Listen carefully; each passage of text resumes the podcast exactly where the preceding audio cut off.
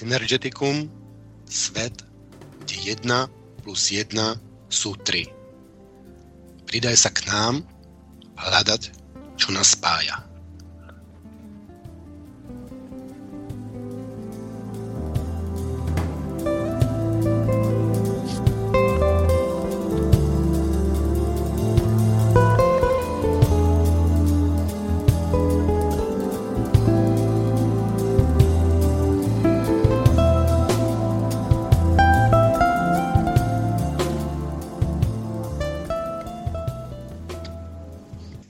Dobrý deň, je 3. novembra 18.03 a ja vás vítam pri počúvaní relácie Synergeticum v Slobodnom vysielači.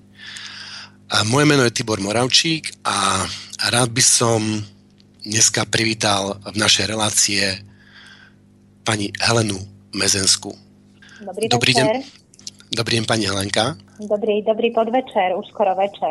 Oh, podvečer, pardon. To slnko nám zachádza stále rýchlejšie a rýchlejšie.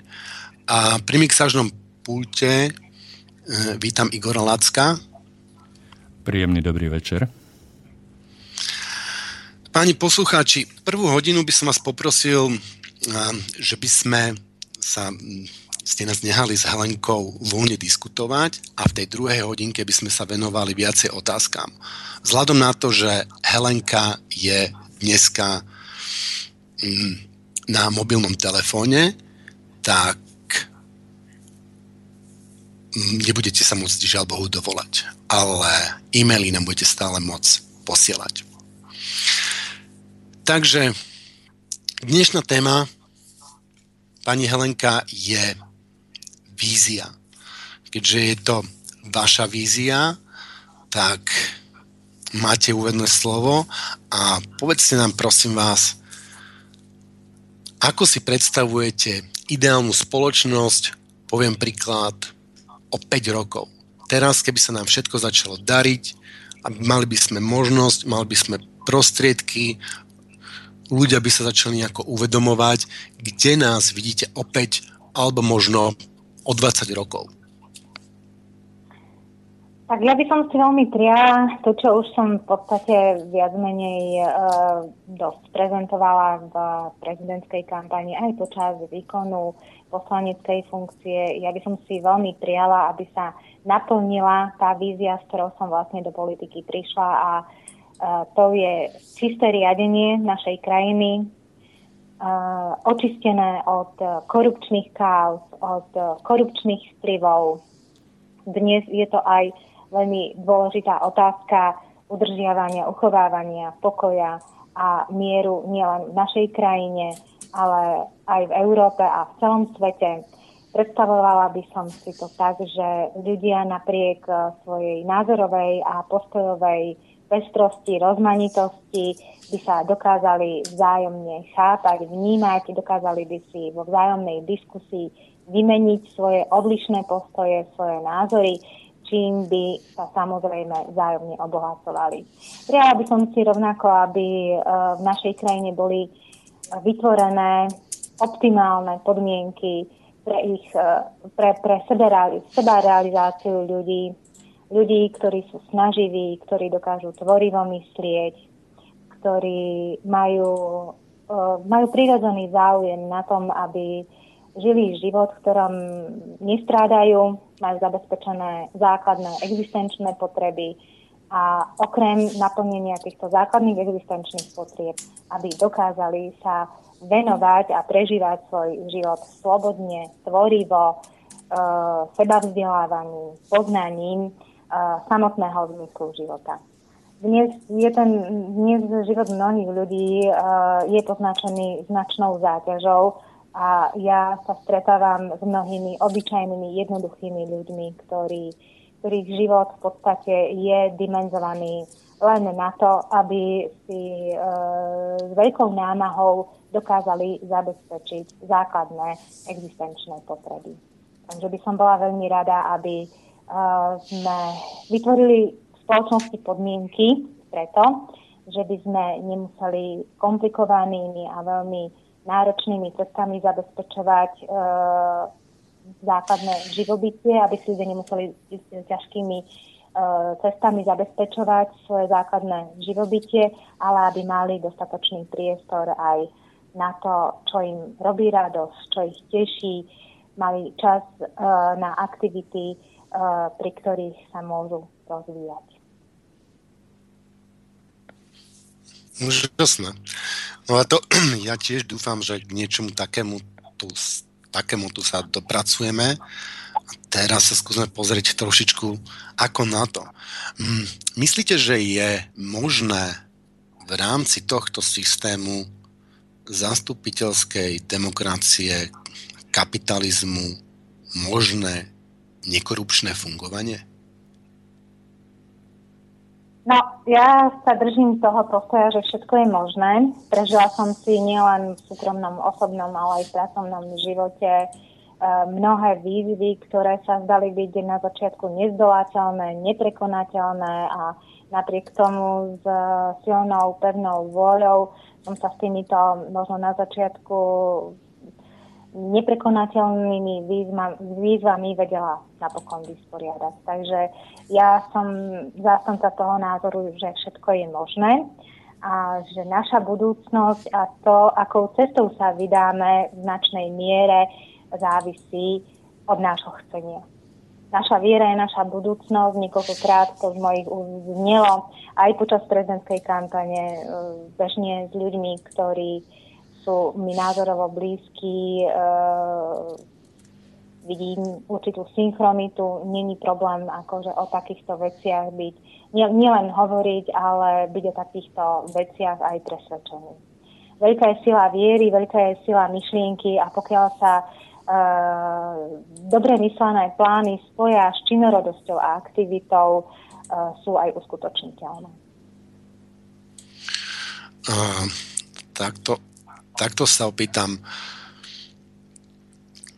Myslíte si, že žijeme v rovnoprávnej spoločnosti? Lebo ja, ja vám v, skrátko, v krátkosti načrtnem také moje videnie, moje vnímanie um, sveta. Ja som presvedčený, že my nežijeme v rovnoprávnej spoločnosti, preto sme ne, neslobodní a preto je korupcia je vlastne súčasťou, je, je prejav tej nerovnoprávnosti a tej neslobody. No, je to tak... taká filozofická rovina, viete, uh, v podstate um, realita každého človeka uh, odráža aj jeho myslenie.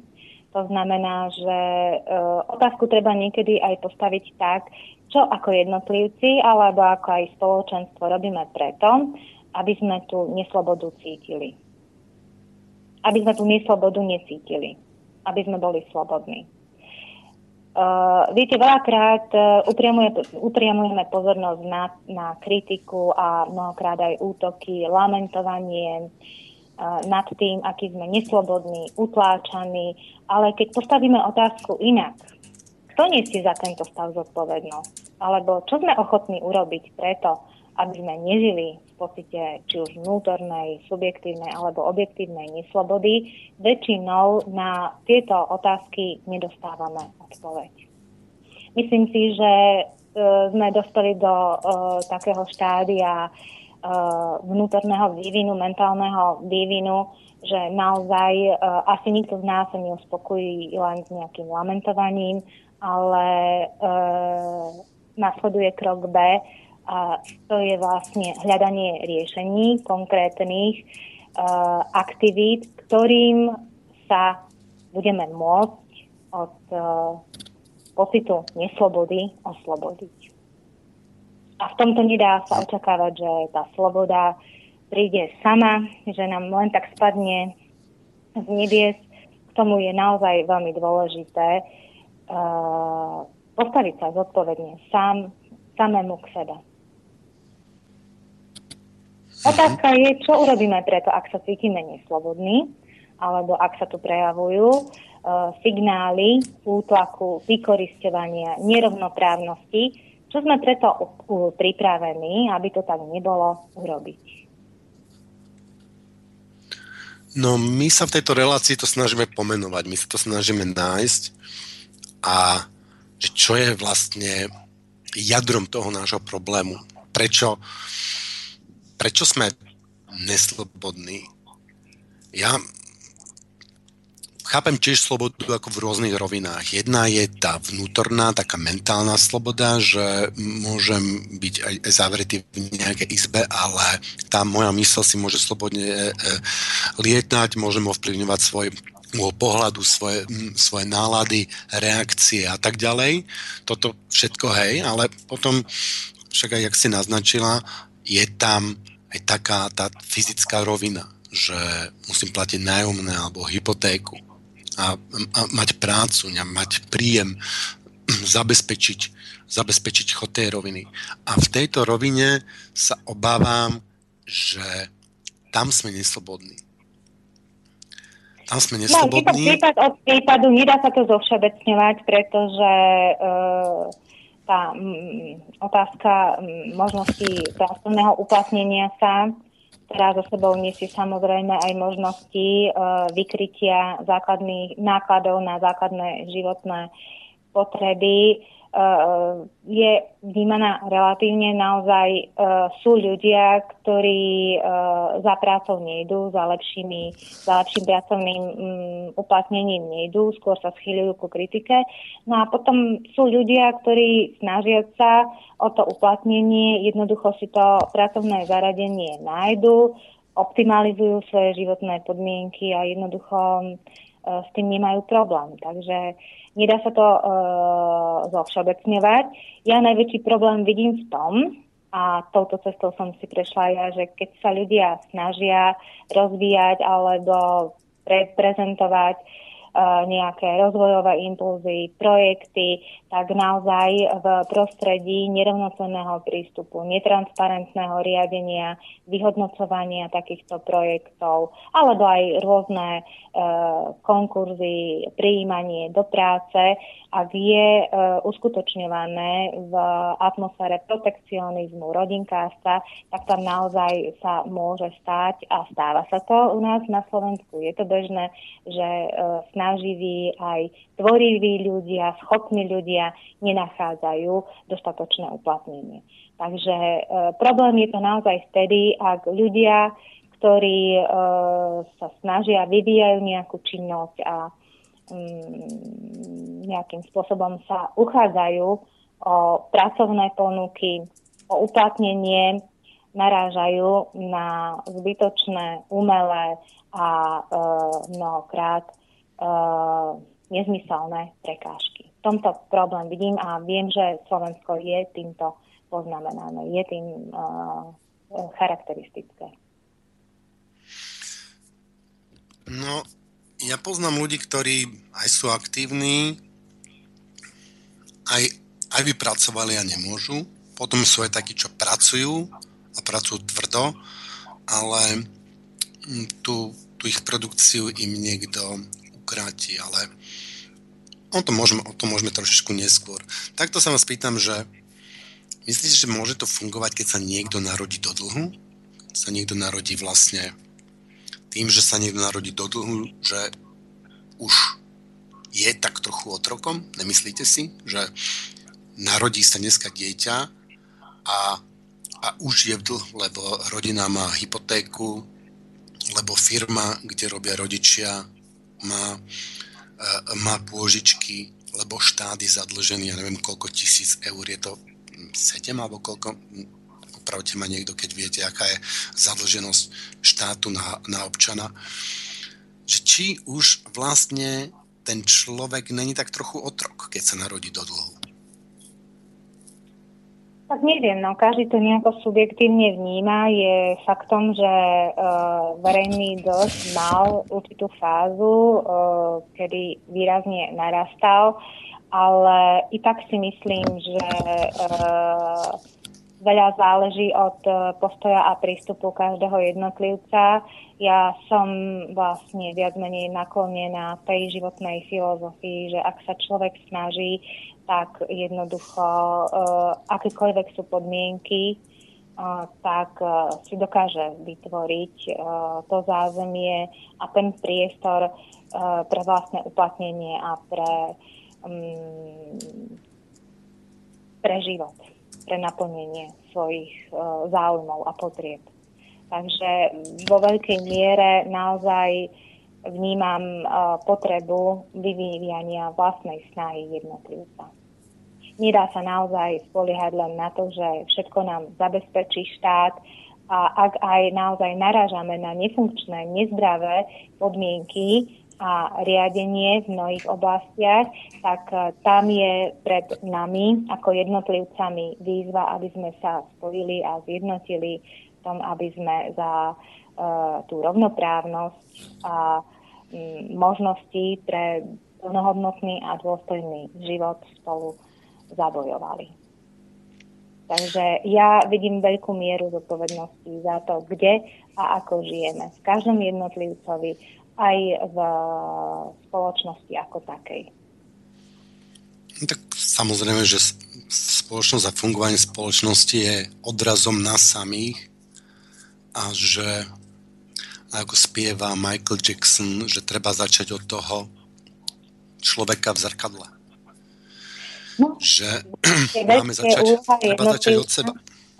Ano. Na tom, sa, na tom sa určite zhodneme. Ale stále si myslím, že tam je ešte nejaký iný aspekt. Ja to skúsim prirovnať behu na 100 metrov.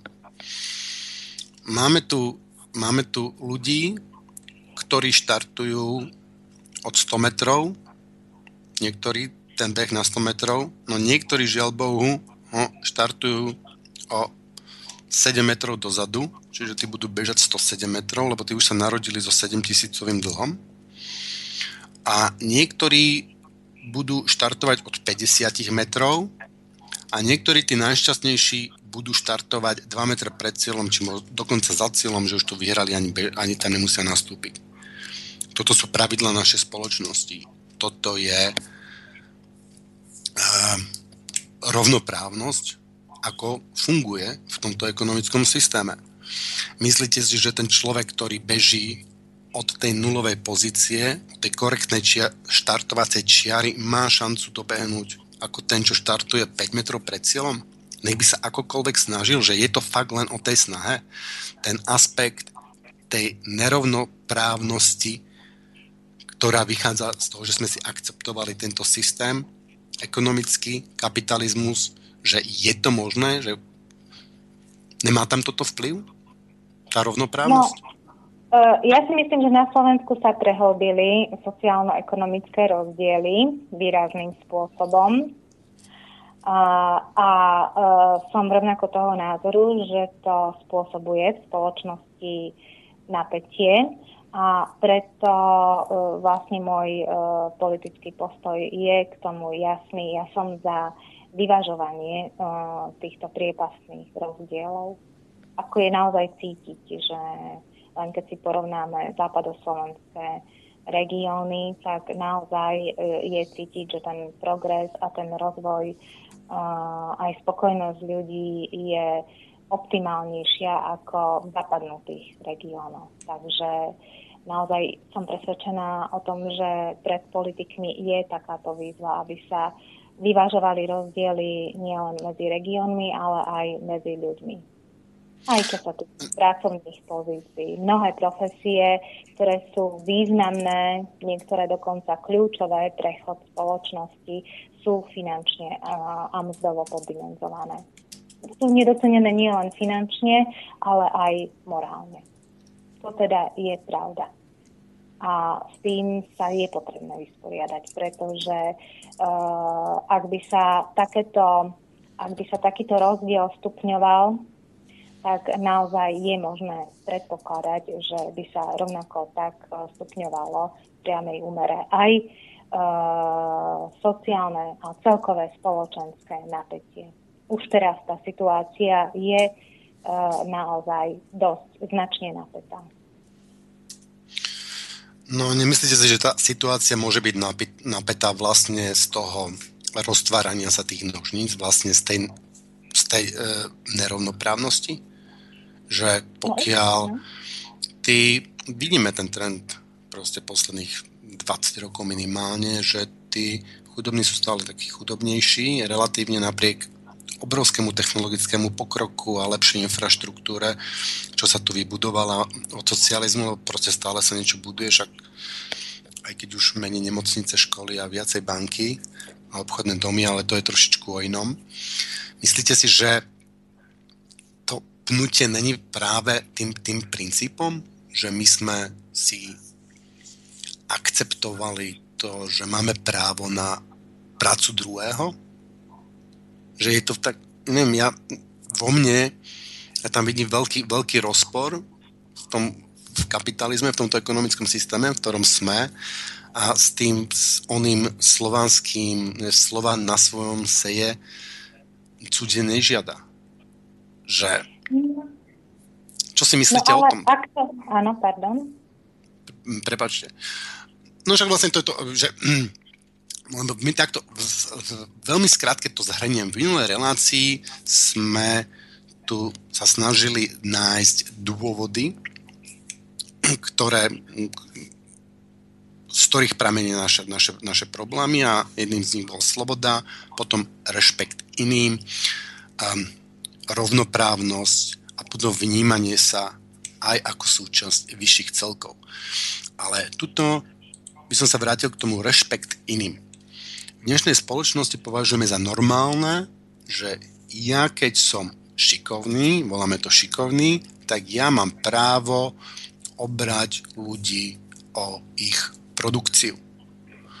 To znamená, že ja už nesejem na svojom, cudzie nežiadam, ja tu žiadam cudzie a žiadam tú produkciu druhých ľudí. Keby sme boli polnohospodári, tak to, čo oni na svojom poličku vydepestujú, tak ja im z toho niečo, nejaký podiel žiadam.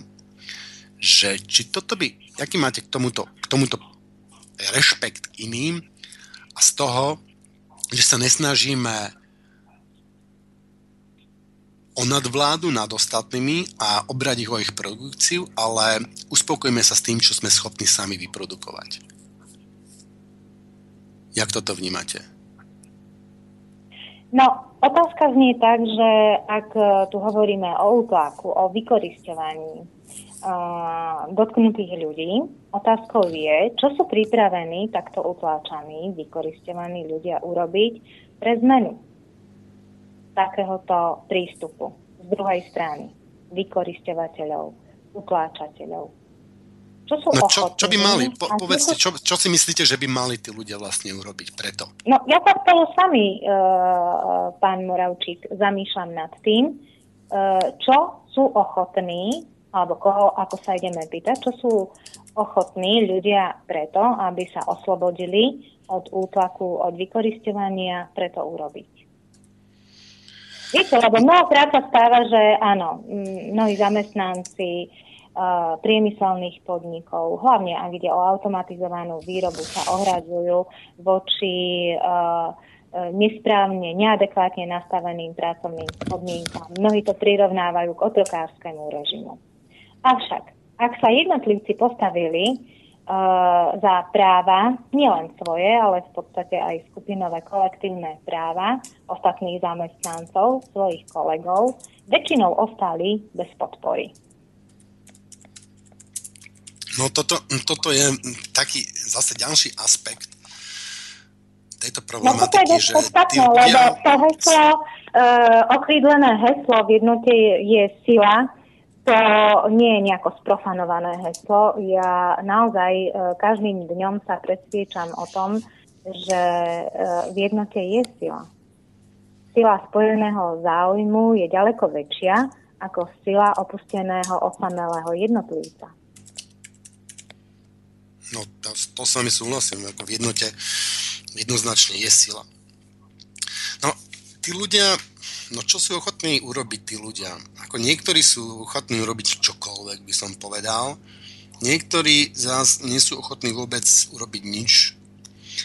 A aj z tých ľudí, čo není sú ochotní urobiť nič, ja si myslím, že veľa z nich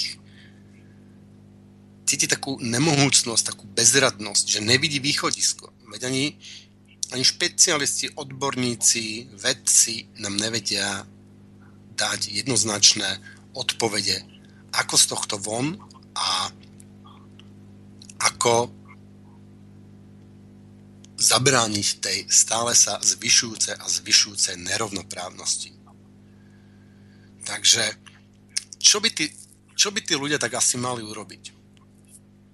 Čo no, vyhodnotiť svoj záujem, ak uh, takéto poškodzovanie práv občanov, zamestnancov uh, je uh, výrazný, je jednoducho uh, signifikantný, je zreteľný, tak asi je potrebné združiť úsilie týchto ľudí. Zjednotiť sa v názoroch, cieli, postupoch a na základe takéhoto zjednotenia potom naozaj uh, ochraňovať svoje záujmy. Presne, no, asi len tak zjednotiť sa, hej, ako zjednotiť sa, zorganizovať sa. a bez ilúzií uh, nie je správna cesta. Hej, hej. Absolutne, absolútne s vami súhlasím. Takže, inými slovami, zjednotiť sa, zorganizovať sa, ja neviem, kedy si sa ľudia organizovali napríklad do odborov, neviem, do akej miery to teraz funguje, alebo prečo to nefunguje tak, ako by to malo fungovať, ale vytvoriť nejakú štruktúru, ktorá by dokázala vytvoriť protitlak tým, tým mocným a bohatným. bohatým. No, Chápem? vyváženie, tak? vyváženie síl, viete, nemému dieťaťu ani vlastná mama nerozumie. Presne tak, presne tak. Ja si myslím, že v tom je aj veľký problém dnešných aktivistov a ľudí nespokojných, že drvá väčšina z nich nevie povedať, nie drvá väčšina z nich, skoro nikto. To je cieľ našej relácie v konečnom dôsledku, že aby sme sa toto snažili definovať, že ani nevieme povedať, čo by sme chceli. Že vieme, čo no. nechceme, nechceme tých, tých, tých zlých ľudí v parlamente, okrem vás samozrejme, nechceme tú vládu, nechceme hentú vládu. Nikoho vlastne vieme presne povedať, čo nechceme, ale nevieme povedať, nevieme definovať, čo chceme. A bez toho ťažko, ťažko príde zmena. No, bez toho, aby sme mali uh, jasný cieľ, jasnú víziu, jasnú predstavu o tom, ako si predstavujeme svoj život. Nielen uh, krajiny, ale život jednotlivca, nie je možné naplniť niečo, čo nemá vlastné určenie. Mm-hmm. No späť k tej rovnoprávnosti trošičku. My sme tu min- minulé relácii dospeli k takému výroku, že rovnoprávnosť je podmienka slobody. Mm, myslíte si, že môže byť človek slobodný, pokiaľ nie je rovnoprávny, pokiaľ vlastne v tom živote, keby som v tom behu štartuje z rôznych a sa tam podvádza, ja neviem, niekto môže na kolečkových bruslách alebo na bicykli a podobne, že pokiaľ tam nie je tá rovnoprávnosť, že existuje sloboda? Či náhodou... Viete, so je ťažko vlastne na túto tému možno rozprávať, pretože ja šťastie a slobodu považujem za stav mysle. Mnohí ľudia, ktorí sú vo väzení, mm, sa možno cítia byť slobodnejší ako ľudia, ktorí, ktorí sú uh, mimo väzenia. Hej, hej, to škoda, že na toto nemáme dve slova. stav mysle. Čiže sloboda Takže... je u vás stav mysle. Hej. Áno. To je to také vnímanie tej vnútornej slobody. No a pokiaľ by sme išli vlastne k tej vonkajšej slobody, áno, súhlasím s vami, ak máme ako politici a dosahovať čo najvyšší stupeň slobody a rešpektu k základným ľudským právam, právu na dôstojný a slušný život, na slobodný prejav, tak jednoducho áno, je nevyhnutné vytvárať podmienky rovnoprávneho zapájania sa ľudí do občianského, politického, spoločenského života. A v tomto aj ja si myslím, že Slovensko má rezervy. Jednoducho už či si zoberieme verejnoprávnu televíziu, média, mm, či už to súkromné alebo platené zo spoločných zdrojov. Jednoducho tá rovnoprávnosť tu nie je, pretože uh, jednoducho nie každý politik, už len keď to zoberieme z tejto strany, má rovnaký prístup do verejnoprávnych médií.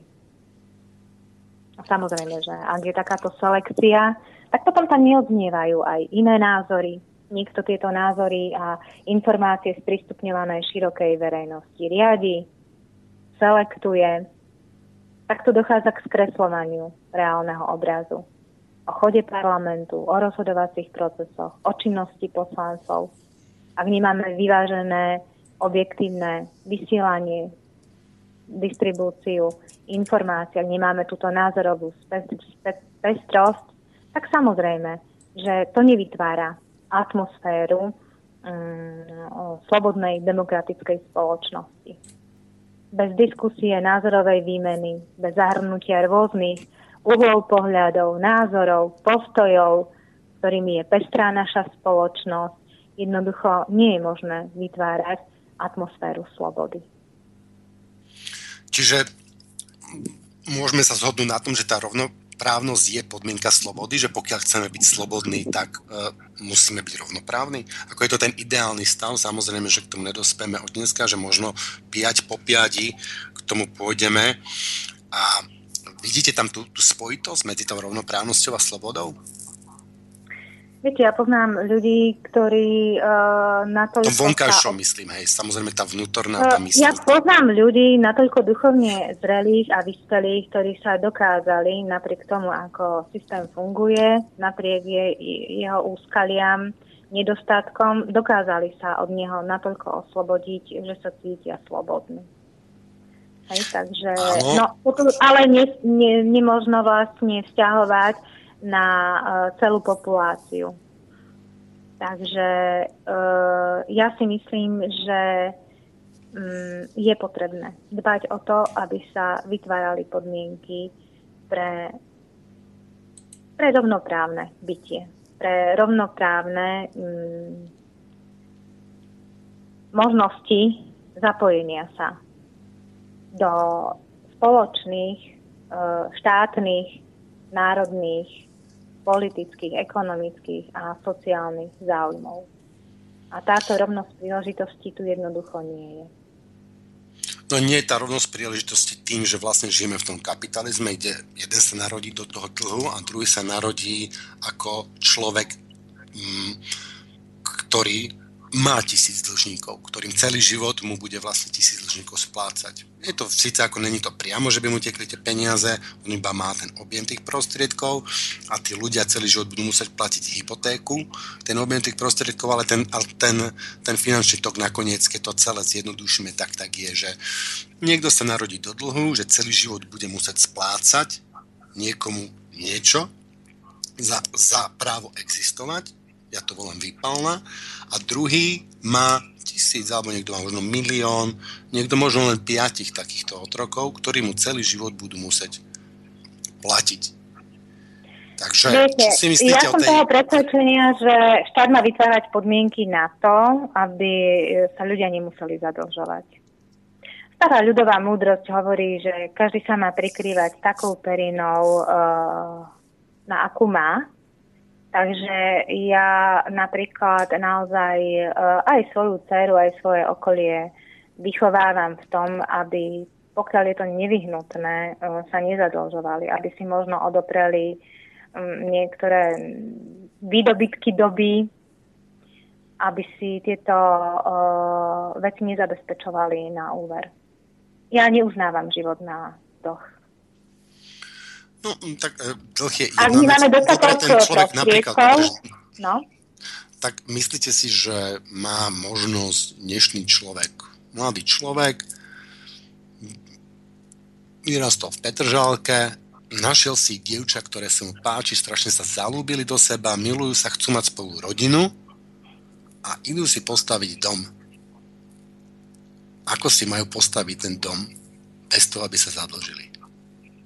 Chcú žiť v Bratislave, tam vyrastajú, tam majú predsa maminy, svokry, babičky, potenciálne kamarátov, prácu a tak ďalej.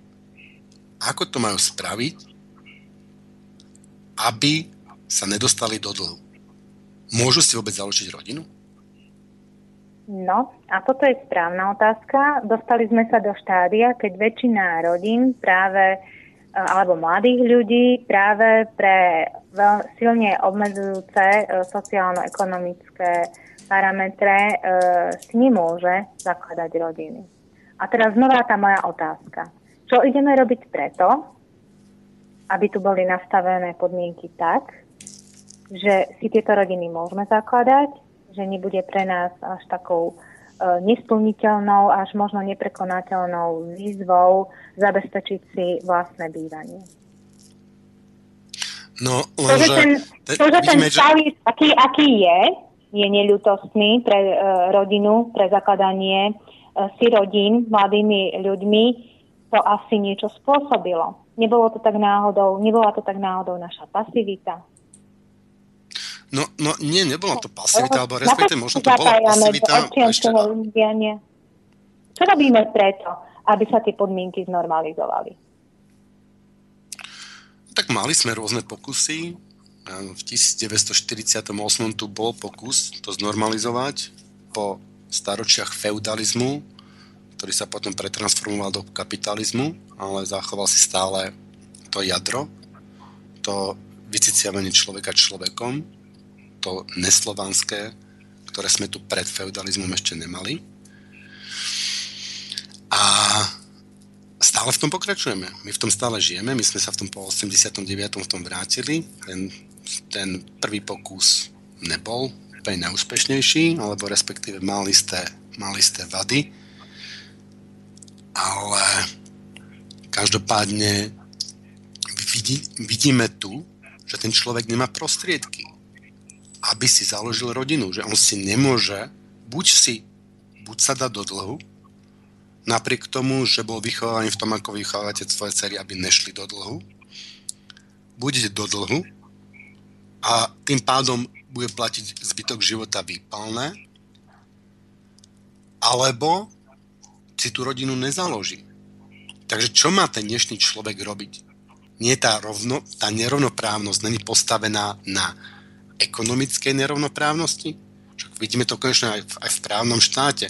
Keď nemám prachy na dobrého advokáta a tu nejaká bohatá spoločnosť úplne neprávno ma z niečoho nahriakne alebo si vymyslí, dokonca som videl, videl prípad, že si vymyslí dlh a keď sa ten človek nemá, nevie, není schopný a nemá prostriedky, aby sa bránil, tak ani pred tým zákonom tu není rovnoprávnosť. Veď my nemáme rovnoprávnosť ešte ani do toho, ešte ani do volieb. Ja nemôžem ísť, na, ja nemám napríklad 17 tisíc eur. Ja nemôžem ísť do parlamentu. Ja nemôžem byť volený. Mne upierané právo, peniaze tam sa stali prekážkou k tomu, aby som ja mohol uplatniť svoje, čo považujeme za základné občianské práva, aby som volil a mohol byť volený.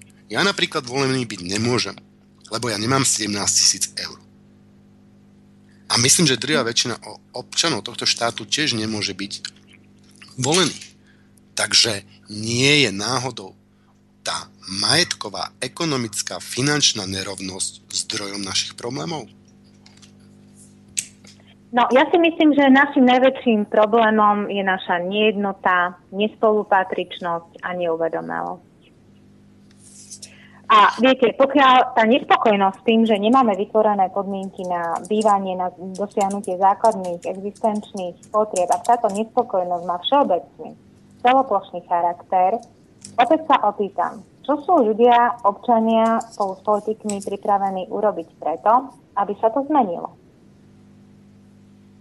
Aj čo sa týka napríklad tej rovnoprávnosti, uchádzať sa o, o, o zastúpenie v parlamente ja som pristupňovala na Facebooku, pretože v mainstreame táto informácia neodznela. E, predkladaný návrh zákona hnutia obyčajných ľudí, nezávislých osobností, e, tzv. absolútny krúžok.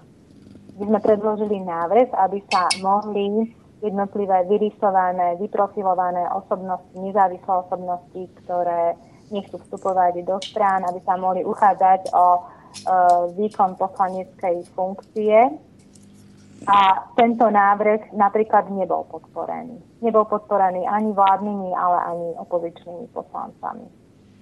Ja som toto dala na vedomie cez uh, nedostupný kanál, cez ktorý robím uh, osvetu a poskytujem informácie mojim sympatizantom. A ja som nezaznamenala nejaké sústredené úsilie z občianských radov, ktoré by smerovalo k podpore tohoto návrhu. No, informovanosť. A zase sme zaceklili sa v tom, že médiá Cyklíme sa stále, že my sme na tom istom, pán Moravčík, že čo sme vlastne ochotní preto, aby sme dosiahli vyváženosť a zrovnoprávnenie našich možností a šancí ovplyvňovať e, rozhodovacie procesy v politike, aj mimo politiky. Čo sme preto ochotní urobiť?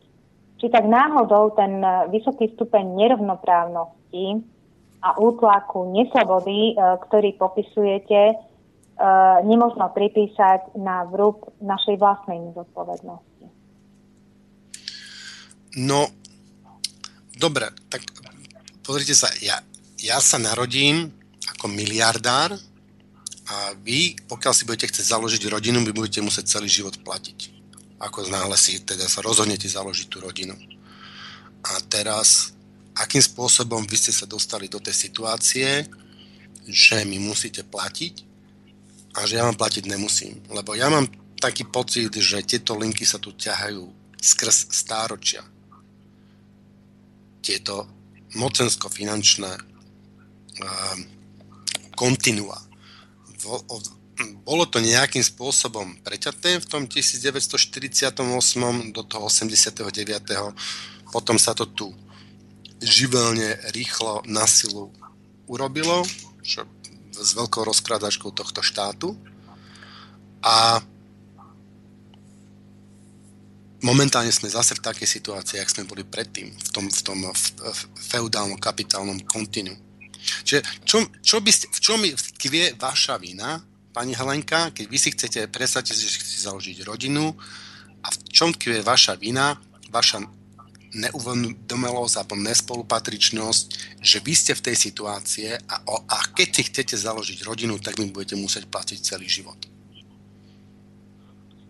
No, ja som celý život musela pracovať, aby som sa vedela postarať o vlastnú rodinu. Takže ja e, najväčšiu istotu vidím v práci a v mojom snažení. A nespoliehaní sa na to, kto mi čo dá, čo mi kto bezáslužne prinesie. Takže, Ale to nie je bezáslužne. Je to ťažko môže... posúdiť, lebo ja som musela tvrdopracovať a mnohokrát som musela robiť aj činnosti, ktoré sa mi nepáčili, preto aby som si tieto podmienky vlastne vedela zabezpečiť. Samozrejme, že ak by sme sa skupinovo, kolektívne uh, snažili o to, že by sa normalizovali podmienky, optimálnili na zabezpečenie základných potrieb, tak by tá situácia bola jednoduchšia nielen pre mňa, ale aj pre ďalších ľudí. Jednoducho je naozaj najväčší problém toho, kde sa nachádzame a ak teda došlo k veľkej rozkrádačke, k prehlbeniu priepasných rozdielov e, medzi ľuďmi, ja tú veľkú vinu vidím aj v našej pasivite, nezáujme, nevedomosti a nespolupatričnosti. To je kritika do vlastných rádov žiaľ Bohu, e, mňa nikto nepresvedčí o tom, že e, to, akú e, máme vládu, je našim zrkadlom. Aký národ, taká vláda. Pasívny národ, nezaujímajúci sa národ, nespolupatričný národ. Samozrejme, že má ďaleko väčšie rizika toho, že bude utláčaný, bude ovládaný. Naša nespolupatričnosť a naša neuvedomelosť je príčinou toho, že e, takéto ovládanie a útlak tu je. A pokiaľ to nepochopíme a neprevezmeme za to zodpovednosť, pokiaľ sa tomu nepostavíme tvárou v tvár, tak jednoducho ani to riešenie nedosiahneme.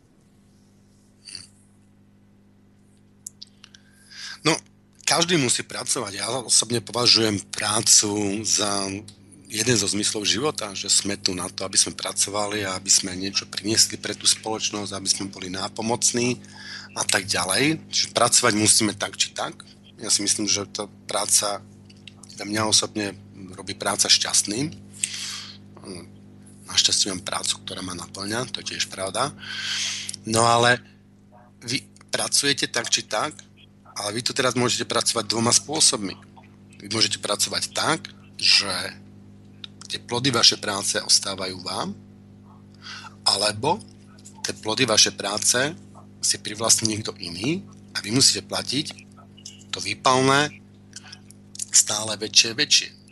A teraz poviem príklad, že vy vyprodukujete, ja neviem, aby sa to jednoduše počítalo, nejakú produkcie v hodnote 1000 eur. A je veľký rozdiel, že či vy z tých 1000 eur uvidíte 1000 eur, alebo uvidíte 700 eur, alebo možno sa dostanete do takej situácie, že vás niekto tak dotlačí, že dostanete z toho 300 eur. A teraz ste mladý človek, skončili ste školu, ešte vlastne ste do tohto nejako vôbec sa nezapojili a naozaj našli ste toho, toho muža vašich snov, idete si založiť rodinu a vidíte tu ten rozdiel, že buď budete platiť to výpalné s veľkým otáznikom koľko, možno 100 eur, možno 500 eur, uvidíme, ako sa vyvinie situácia, alebo to nebudete platiť. A, a, a keď to máte platiť, prečo to máte platiť, ako ste sa previnili doterajším životom, že to máte platiť. Neviem vám na to odpovedať, lebo ja keď som sa cítila niekde utláčaná, neslobodná, tak som vždy mala potrebu uh, takýto systém zmeniť, keď som bola zaradená v takomto pracovnom výkone. A pokiaľ som tú situáciu nezmenila, tak som jednoducho hľadala iné možnosti. Ako nezotrvávala som v prostredí, e, kde som cítila útlak, prenasledovanie, vykorisťovanie. Jednoducho, alebo som vyvinula snahu, aby sa tie podmienky zmenili, upozornila som na to svojich nadriadených, alebo potom som išla cesto, inou cestou. Založila som si vlastnú organizáciu, ktorej som mala vlastnú slobodu, riadila som vlastné týmy podľa vlastných predstav a jednoducho prijala som zodpovednosť za vytvorenie a riadenie vlastnej organizácie. Hľadala som riešenia. Nezúfala som. Situácia bola ťažká, lebo nebolo zdrojov, ne, nebola som známa, začala som len myšlienkou, ochrany občianských práv, ochrany spotrebiteľských práv a išla som si za to víziou. Pani Helenka, vy ste, vy ste odlišný človek. Vy ste není taký, aká bežná, bežná vzorka. Nie každý je taký silný, nie každý je taký schopný, ako, ako, ste, ako ste vy. A nie každý, nie každý to žiaľ uh, Bohu dokáže. Ale aj tí silní ľudia, progresívni, dynamickí, ktorí takto reaguje, reagujú ako vy a ako popisujete, ten, ten útlak doláha, doláha aj na nich. Veď to prostredie, v ktorom, v ktorom žijú, v ktorom je, poviem príklad, nejaký, nejaký ekonomický balík, tak ten vďaka, vďaka tej nerovnosti, vďaka odlivu toho, to, tých, tých peňazí radšej do špekulácií, do reálnej ekonomik, ale tu nechcem zachádzať, ten útlak sa zvyšuje a aj tí, aj tí, tí aktívni, progresívni ľudia sú stále zatláčaní nižšie a nižšie. Samozrejme, že niektorí sú mm, super aktívni a niektorí sú, ak sa hovorí, za vodou, ale mm, je, to, je to veľmi ťažké aj napríklad začať podnikať. Ten mladý človek aj, má tých 20 rokov a je to, je to šikovný človek, dynamický, má plány, vidí tento svet, vidí, vidí tu diery, chce, chce to zmeniť, ale má tu hypotéku na krku, lebo tam sa, tam sa zalúbil a nejaké deti splodil. A jak má začať podnikať? Veď vieme, že na drvú väčšinu podnikateľských zámerov je nutný kapitál. A pôžičku, ešte keď má hypotéku, mladý človek, tam je, tam je nulová šanca. No samozrejme, že on keď sa narodí, v rodine, že mu to otec zafinancuje a že, že mu kúpi dom, auto a tak ďalej, že to, tak tento človek je v pohode, lenže žiaľ Bohu takýchto ľudí je veľmi malá časť populácie a ešte aj tá sa zmenšuje. Čiže ten, ten útlak aj na tých, na tých progresívnych, aktívnych ľudí sa, sa zvyšuje. Ako, necítite toto na Slovensku? No, ja cítim tu nerovnoprávnosť, aj ten útlak, aj neslobodu, len uh, ako uh, pýtam sa, ako to chceme riešiť. Chceme nad tým nariekať, lamentovať do nekonečna, popisovať uh, neblahý stav našej spoločnosti, alebo sme pripravení uh, niečo preto konať. No ja teda dúfam, že sme pri... Viete, nenevajte sa, ale naozaj uh, mňa aj tento rozhovor stojí značnú dávku trpezlivosti, lebo sa cyklíme. Ako no, ja dobre, viete čo, však môžeme nehať túto... Viete, ne, ne. Som, ja mám skúsenosť uh, odpozorovanú aj ako občianka a dnes ako aj politička. Mm-hmm. A uh, vyhodnocujem uh, to, čo sa deje na Slovensku, čo tu aj popisujeme, uh, z týchto dvoch pohľadov. Mm-hmm. A len znova zopakujem, že ak chceme zmenu, ak sa nám súčasný systém nepáči, tak tú zmenu treba nejakým spôsobom uskutočniť. Treba hľadať riešenia, ktorými tú zmenu dosiahneme. Vieme to urobiť. No dobré, a čo je, čo je podľa vás to riešenie? Čím by ste, čím by ste začali? Však ste, ste politička, ste v parlamente a viem, že tá vaša možnosť tam presadzovať veci, ale povedzme, že máte možnosť to teda presadzovať a riešiť, tak aké, aké kroky podniknete, čo by sa malo spraviť, alebo čo my ľudia ako máme žiadať, aby sme sa mali lepšie? No, v prvom rade hľadať si poslanca, cez ktorého svoje záujmy a vôľu, vôľu môžete tlmočiť. Lebo napriek nepriestrielnosti a podmienkam, ktoré sú na politickej scéne, vládna strana, e, ignorovanie opozičných návrhov, e, ja viem, že ak e, sú niektoré návrhy opodstatnené, odargumentované, ak majú potrebnú občianskú e, podporu, majú svoje rácio, tak je možné presadiť. Inak si neviem ani vysvetliť a dôkazom tohto môjho tvrdenia je to, že sa mi podarilo napríklad tri pozmenujúce návrhy v potrebiteľskej oblasti a v oblasti pracovného práva presadiť. Netvrdím, že je to veľa, ale vidíte, že iskričky nádeje tu jednoducho sú. A boli to presne tie návrhy, ktoré mali buď e, svoju argumentačnú hĺbku, alebo obsahovali, boli podporené e, občianským záujmom. No ja teda ako to vnímam tiež, že máme iskričky nádeje, vy, vy sama ste pre mňa iskričko nádeje a ukazujete, že vidíte, že dá sa v parlamente aj, aj takýmto spôsobom ísť. Ja teda už nechám túto tému, túto tému tak ďalej. Ešte sa vás opýtam na jednu vec. E, máme tu reláciu v Slobodnom vysielači ekonomická demokracia. Ako stretli ste sa už s týmto konceptom a keď hej, máte na to nejaký názor?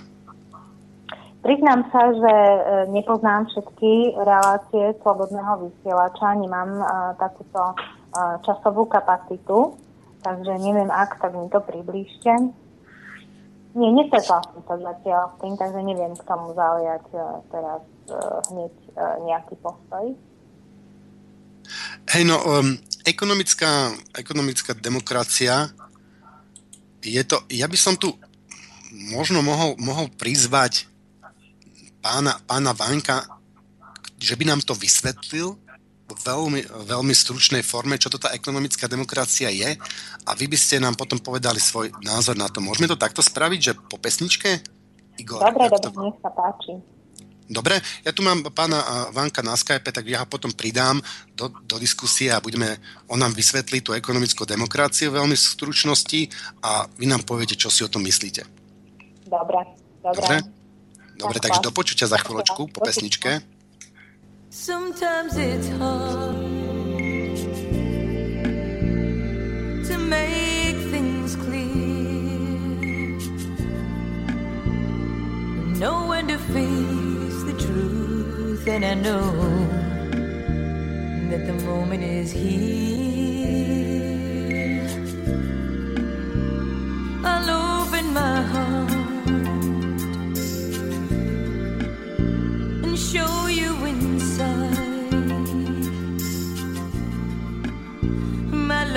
Has no pride, I feel. I've got nothing to hide. So open your eyes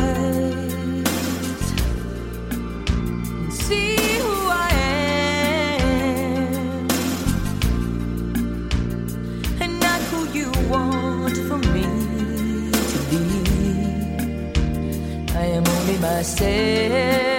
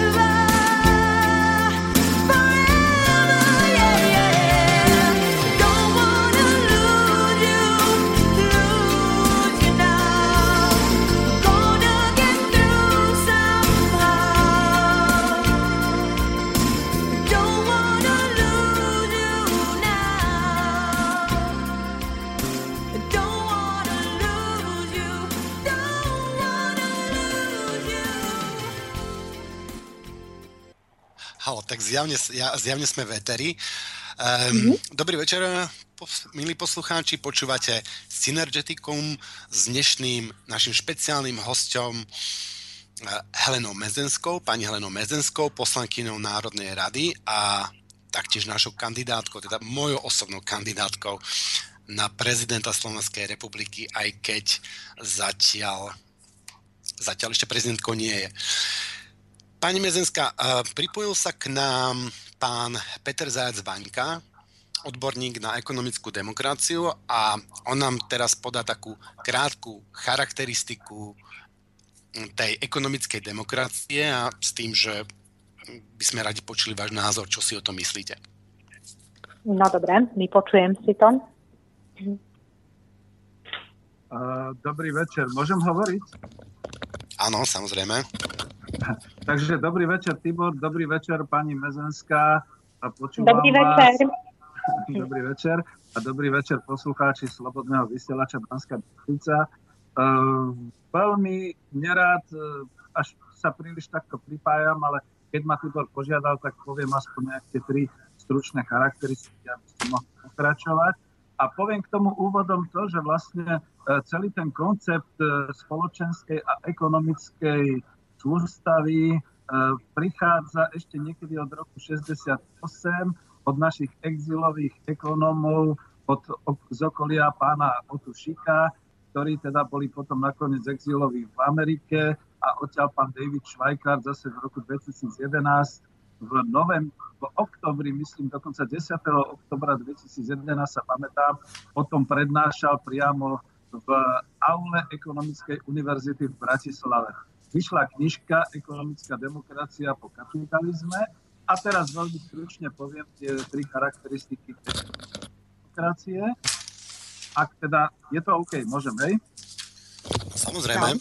Hej, no tak e, to je v podstate e, stavané na tom, že ako Švajkard, aj všetci ostatní, a dokonca aj vy, pani Mezenská, a ja, aj Tibor Moravčík, aj všetci kritizujeme kapitalizmus, sme na takej určitej pozícii antikapitalizmu, kde sa nám nepáči ten korporátny globálny systém, kde sa nám nepáči to prerozdelenie bohatstva a všetky tieto veci.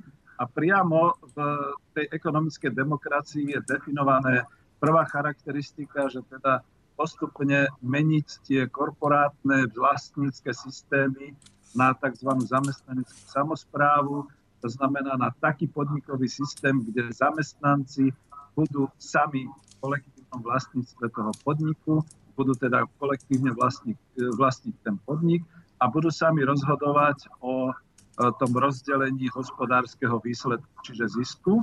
To je prvá charakteristika.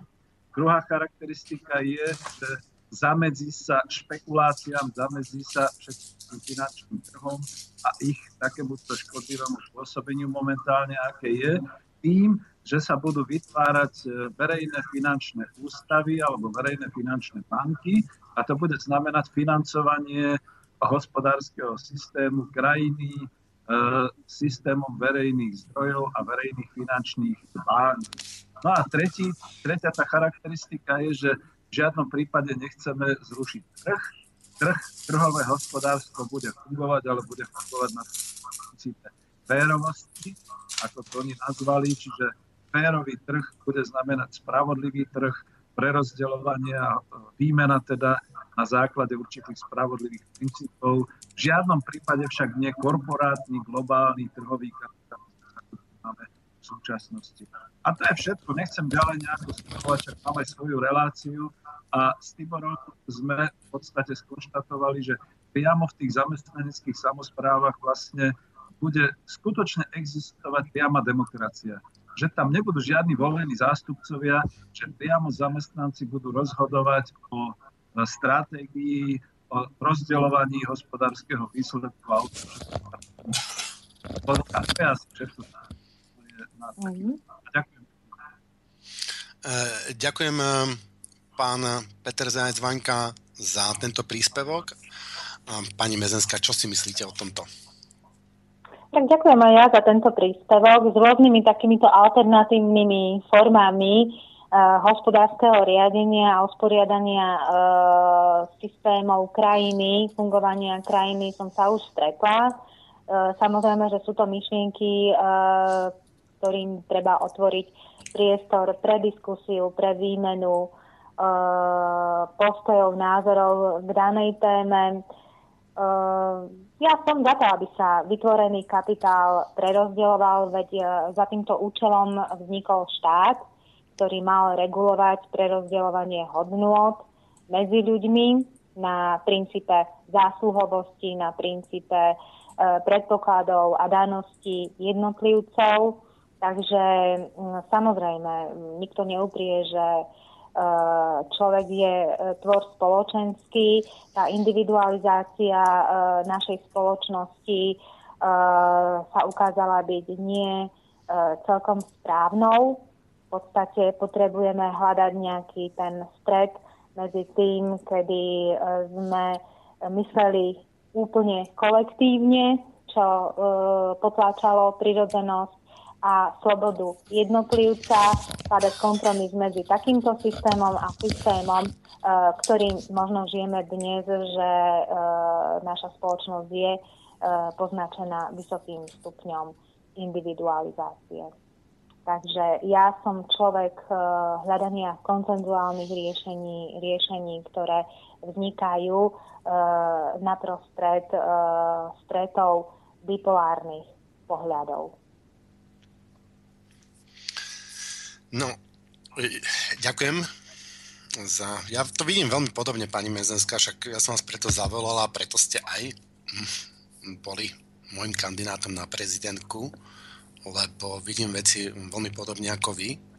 Ja som osobne tiež za hospodárskú súťaž, akurát to musí byť súťaž. A naozaj na v tej súťaži ľudia musia začínať od jednej štartovej, štartovej čiary pokiaľ niekto začína od minusu a niekto začína od plusu ďaleko väčšieho, ako sa väčšina ľudí narodí, tak to nie je súťaž, to je podvod.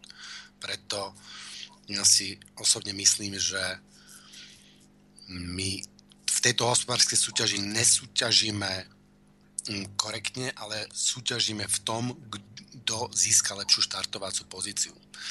Ale to je nadlhšie, ja by som skúsil prejsť na inú tému. A tou ďalšou témou je, pani Mezenská, idú voľby 2016. Idete do volieb? A keď no, tak... Ja by, som, ja by som bola veľmi rada, lebo však samozrejme, že do politiky som vstupovala nie s nejakou krátko dobou víziou, ale s takou dlhodobejšou víziou a v podstate je naozaj veľmi ťažké v podmienkach opozičného radového poslanca merať výsledky uh, poslaneckej práce cez jednofunkčné obdobie. Čo však je moje chcenie, nemusí byť chcením spoločnosti, takže samozrejme, že reálne pristupujem aj k vyhodnocovaniu toho, ako vnímajú občania mňa, ako je vnímané hnutie, ktorého som súčasťou, aké sú podmienky, možno aj prezentácie, vstupu do médií mm, a všetko, čo s tým súvisí. Takže ja záujem mám ale samozrejme, že e, iba na svoje chcenie a záujem sa spoliehať nemôžem. Politika, výber poslancov, výber jednotlivých strán a hnutí je závislý od toho, e, ako sa rozhodnú ľudia. Mhm. Čiže inými slovami kandidujete v, za hnutie obyčajných ľudia. No to neviem, to ste asi aj vy zaregistrovali, že uh, tá moja kandidatúra uh, a umiestnenie na kandidátke je uh, otáznikom. No a uvidím teda, že či budem zaradená medzi kandidátov na kandidátke hnutia obyčajných ľudí a nezávislých osobností, alebo nie. Je to v procese vyhodnocovania, v podstate kandidátka na hnutie obyčajných ľudí sa tvorí tak uh, sama som zvedavá, uh, aký, uh, aké bude vyhodnotenie a záver, uh, ktorý sa týka mňa a môjho zaradenia na kandidátku. Príjemný dobrý večer. Ak dovolíte, vstúpim do vášho rozhovoru aj od mixážneho pultu a od mailov. Slúbili sme, slúbili sme poslucháčom, že budeme reagovať v druhej hodinke na maily, ale zároveň sme upozornili poslucháčov, že sa nebudú môcť dovolať e, do štúdia. E, napriek tomu sa niektorí pokúšajú, chcem sa ospravedlniť, že bohužiaľ nemôžeme zdvihnúť, pretože máme na telefóne pani Mezensku. Ale e, pristúpim k čítaniu mailu, pretože hneď ten prvý mail súvisí s tou témou, ktorou ste začali túto druhú hodinku. E, dobrý večer. Chci sa zeptat, co doporučuje pani Mezenská ohledne voleb. Volit, nevolit, odezdať prázdny hlasovací lístek? Jak vidí reálny zmysel voleb v současné době? Kamil. Ja odporúčam voliť, a vybrať si e, takých kandidátov, u ktorých e, získali občania čo najväčšiu dôveru.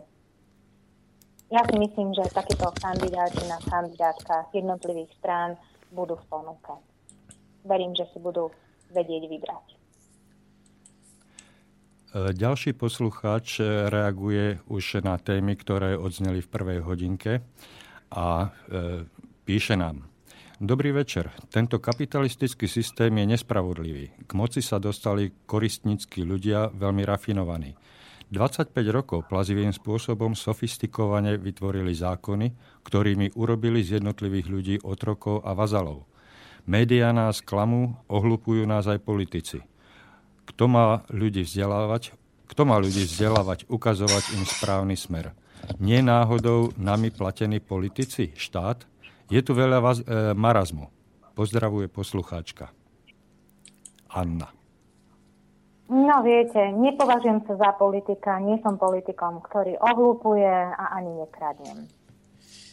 Takže e, ja verím, že ľudia budú vedieť rozlišovať medzi jednotlivými, e, či už politikmi, alebo aj kandidátmi v nadchádzajúcich voľbách a že si budú vedieť správne vybrať. Politikov nebudú ohlúpovať, nebudú manipulovať nimi, nebudú predstierať a nebudú krádnuť. Že si vyberú politikov, ktorých presvedčili na základe dovtedajšieho života a konkrétnych skutkov, že majú uh, vysoký morálny kredit. E, je tu jedno konkrétne upozornenie pre Tibora, ale trošku dlhšie, takže No. Ja mám trpezlivosť. Ja som pripravená na to, že do 20. hodiny uh, mám čas pre vás. Áno. Reláciu, takže nech sa páči. Ale, ale uh, Tibora si Dá nechám... sa to nejak zostručniť alebo vyťahnuť z toho nejakú Ja tak... si to skúsim počas, počas nasledujúcej odpovedi pani Mezenskej si to skúsim prečítať a možno to zhrnem. Ale píše nám Jano Zlevic. Zdravím. Nezavezuje pani Mezenská...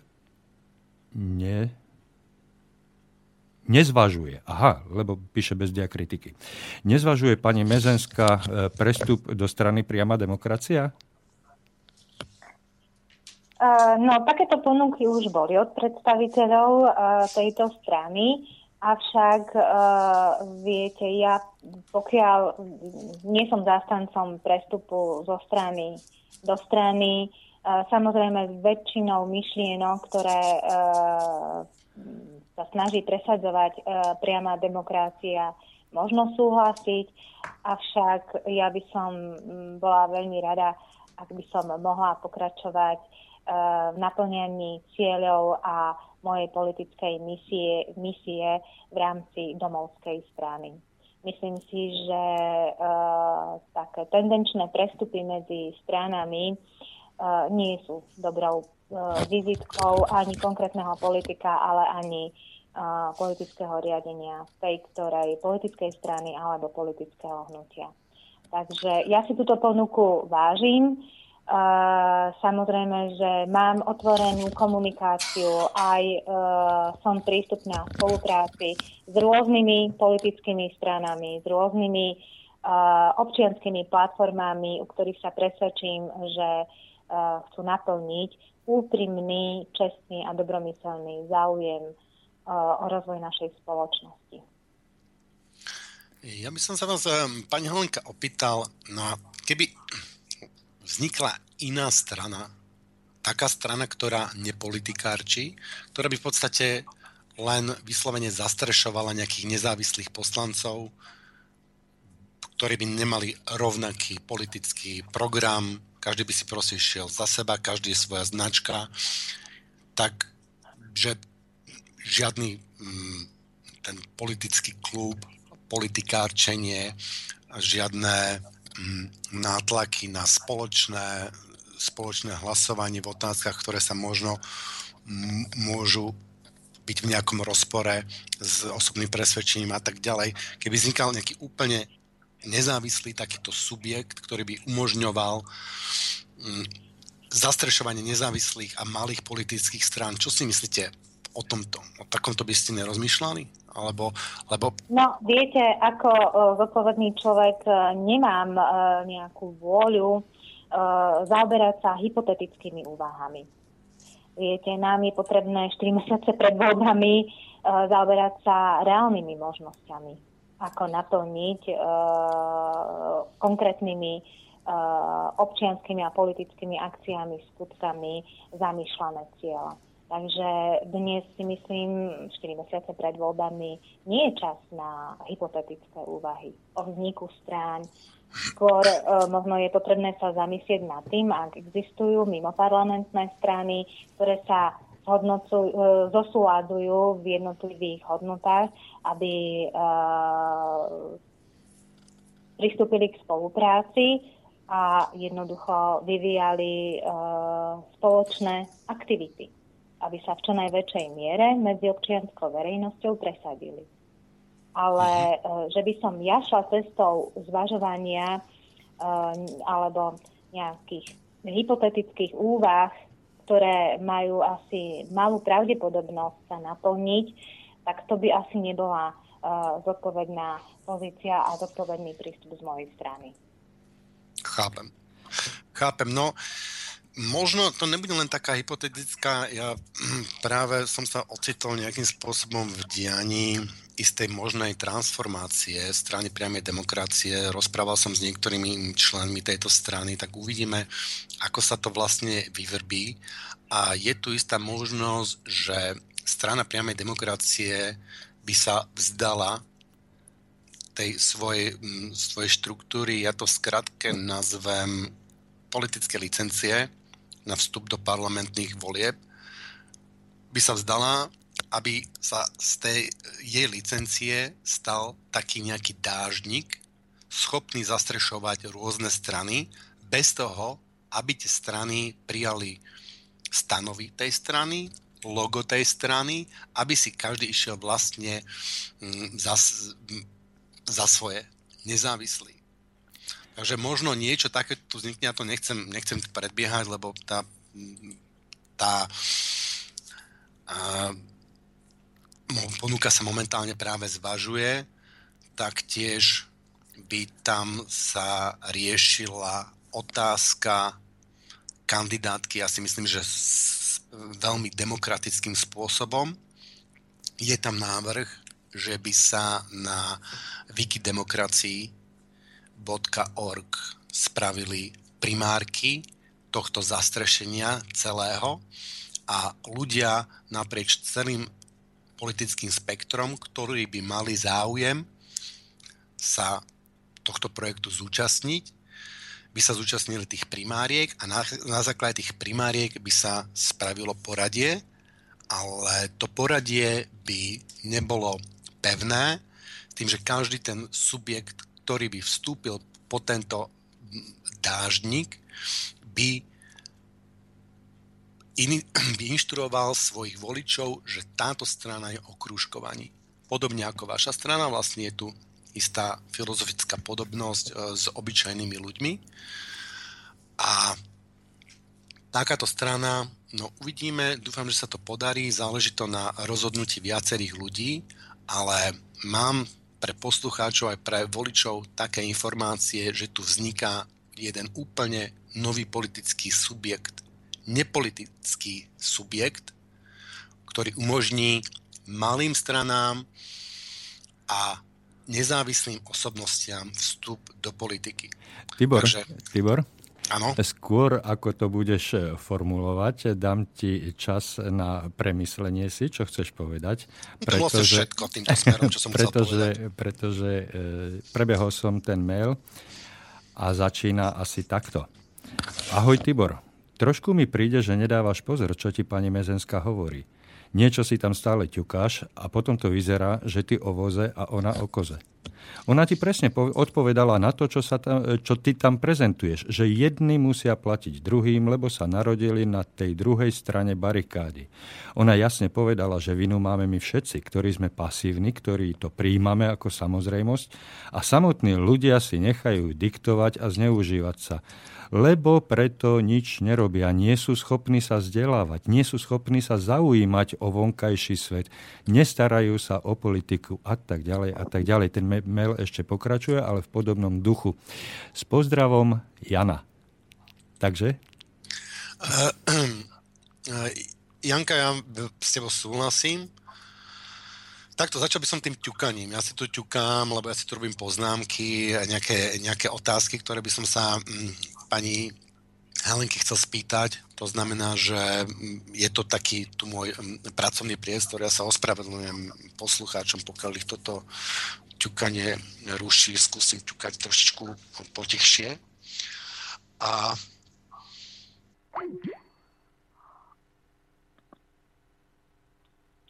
a? Hm, čo by som k tomu povedal? Aha, už sa vrátil. Zdalo sa, že Tibor vypadol, ale už je naspäť.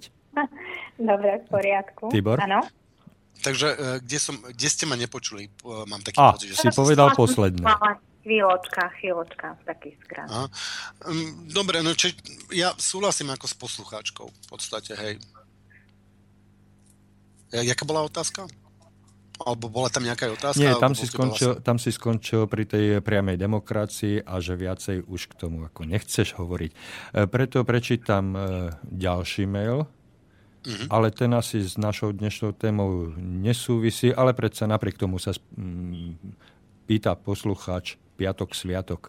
Vie mi niekto z vás povedať, ako dopadli voľby na Ukrajine, ktoré sa konali pred cca 9 dňami? Chcete sa k tejto téme vyjadriť, alebo? Ja neviem a nemôžem sa k tomu ani vyjadrovať, uh-huh. nechcem sa moc tomu vyjadrovať.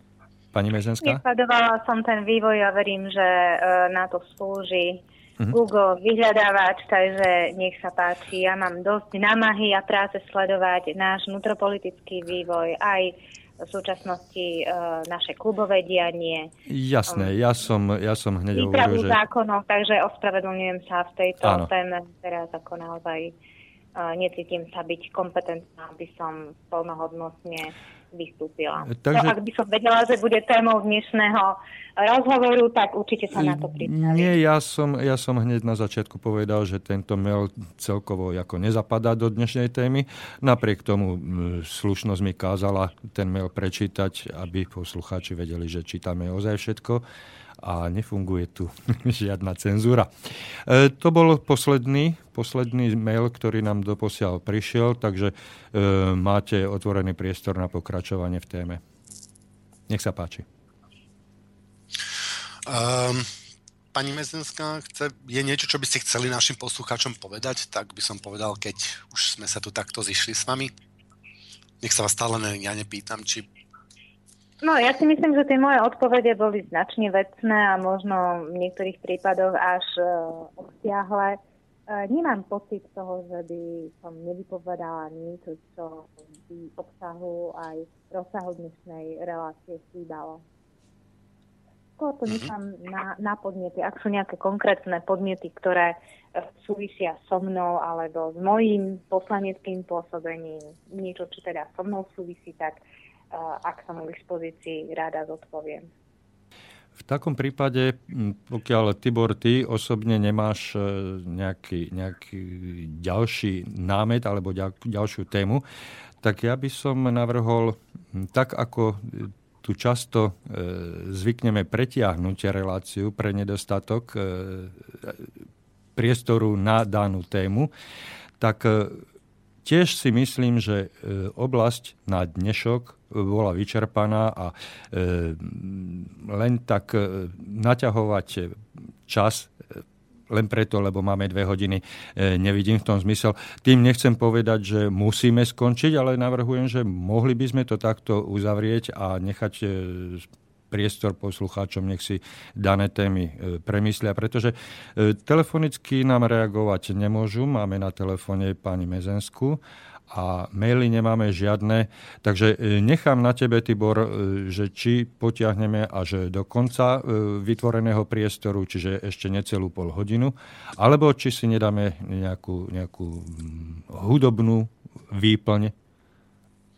No ja to mám no, ešte na... Sa aj rozlúčime. No ak sme si vypovedali všetko, čo sme chceli, ak je spokojný redaktor, poslucháči nemajú otázky, tak ja si myslím, že uh, asi zbytočné je to nejako uh, naťahovať, lebo asi o frázovanie alebo mlátenie prázdnej slamy nikto z nás nemá záujem, takže uh, nechám samozrejme, ako sa vy rozhodnite, ale naozaj uh, asi je potrebné zvážovať vecnosť a uh, adekvátnosť nášho rozhovoru.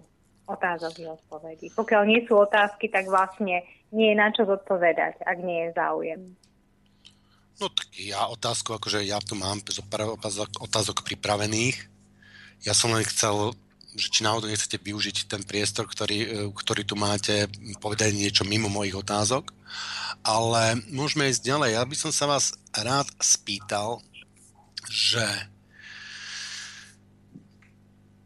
či nemáte pocit, máme nejaké ľudské práva a medzi tie ľudské práva patrí právo na dôstojný život, a tak ďalej, či exekútory neporušujú ľudské práva tým, že človeka vyhodia, vyhodia z domu. Ústavou je chránené obydlie každého jednotlivca, každého občana a môj názor je k tomu jednoznačný, že tí, e, ktorí sa vedome podielajú na zbedačovaní e, zadlžených ľudí a do takej miery, že nemajú problém ich pripraviť o strechu nad hlavou, že e, takýto postup je nemorálny. A naozaj e, chýba mi účinná, efektívna e, ochrana e, zo strany štátu. Mm-hmm. Takže Myslíte si, že štát by mal chrániť týchto ľudí pred eh, exekúciami a pred eh, pozbavením strechy nad hlavou a mal by chrániť aspoň je základné ľudské právo, eh, právo na bývanie? Predovšetkým by mal ich chrániť pred tým, aby boli nútení si uh, požičiavať peniaze. Aby boli nútení sa zadlžovať. Štát má vytvoriť také podmienky na život, aby uh, čestnou a svedomitou prácou si uh, každý občan vedel zabezpečiť toľko prostriedkov, toľko zdrojov, aby mal na slušné bývanie, na všetky svoje existenčné potreby. No vidíme, že, ja, že ten štát ja to je... skôr za tú prevenciu. Vytvoriť podmienky na to, aby ľudia neboli nútení sa si požičiavať a neumerne sa zadlžovať. No, a to teraz štát... nesúvisí len s uh, výškou príjmov a mzdy, to súvisí aj s tým, aby sme ľudí neučili vo všeobecnosti na Dobre, takže čo by ten štát podľa vás mal robiť, aby sa ľudia neboli nútení zadlžovať? Čo by ste, čo by ste navrhovali, alebo aby sa nedostávali do tej situácie? dohľadať na to, aby každý za svoju prácu mal adekvátnu odmenu. A aby táto odmena zodpovedala životným nárokom každého jednotlivca, ktorý pracuje a ktorý sa snaží. Mm-hmm. To znamená, že tá, ten štát by mal nejakým spôsobom vstupovať do toho, do toho vzťahu zamestnanec, zamestnávateľ a nejakým spôsobom určiť, že čo tá odmena je adekvátna, alebo prípadne by mal prísť nejakými novými, férovejšími formami. Pokiaľ dochádza k porušovaniu e, pracovných práv, tak naozaj si myslím, áno, je dôležité, aby e, táto situácia bola vyhodnotená, aby bola zjednaná náprava. V rámci zákona e, o cestovných náhradách e, ja som dostala podnet zo strany kamionistov, ktorí upozorňovali na to, že nie sú rovnoprávni na európskom pracovnom trhu a že v zákone sa nachádza jeden inštitút, e, ktorý ich znevýhodňuje voči e, zamestnávateľom, ale aj voči e, zamestnancom v iných krajinách. Išlo konkrétne o náhradu správneho, o tzv. diety, kde sme zistili, že sa aj v uzatváraní pracovných dohôd tento inštitút 25-percentného krátenia diet zneužíva. Tak, toto je jeden z tých troch návrhov, ktorý sa mi podarilo presadiť, že e, takáto, takéto neoprávnené ukracovanie a diskriminácia na pracovnom trhu e, sa eliminovala. Dobre, toto sú, toto sú diety, ale tá neadekvátnosť môže byť aj mm, v tom hodnotení. Ja neviem, ten kamionista môže dostávať 2 eurá alebo 10 eur a tá, jakým spôsobom mal by štát podľa vás vstupovať nejakým spôsobom aj do tohto, alebo do tých, do tých vzťahov aj iným spôsobom, ako určovať ja neviem. No pokiaľ na to upozornia uh, dotknutí zamestnanci a pokiaľ sa v týchto požiadavkách vedia zjednotiť, tak určite áno. Pokiaľ sa s tým stotožní aj poslanec, ktorý k náprave stavu uh, pripraví pozmenujúci návrh alebo dokonca pripraví novelu zákona, ktorá má zrovnoprávňovať a má optimalizovať pracovné podmienky zamestnancov, tak určite áno, takýmto spôsobom. Na to máme poslancov aby upozorňovali na takúto nerovnováhu, na takúto asymetriu, kedy dochádza k poškodzovaniu práv slabších a k tomuto je potrebné zjednať nápravu. Tedy odporúčam, aby naozaj občania poukázali na e, takéto podnety, aby ich nasmerovali, aby ich dali do pozornosti svojim voleným zástupcom a pokiaľ sa tí s týmito podnetmi e, a stiažnosťami ľudí stotožnia, tak samozrejme e, na to je ich poslanecká funkcia, aby e, príjmeli a prijali, navrhli také legislatívne opatrenia, ktoré zneužívaniu ľudí e, zamedzia. No, um, je nejaká firma. Čo je podľa vás firma? Kto je tá firma? Ja vám poviem, ja vám poviem taký príklad. Je to síce tu z Anglicka, ale myslím, že podobné, podobných prípadov by sme našli veľa aj na Slovensku.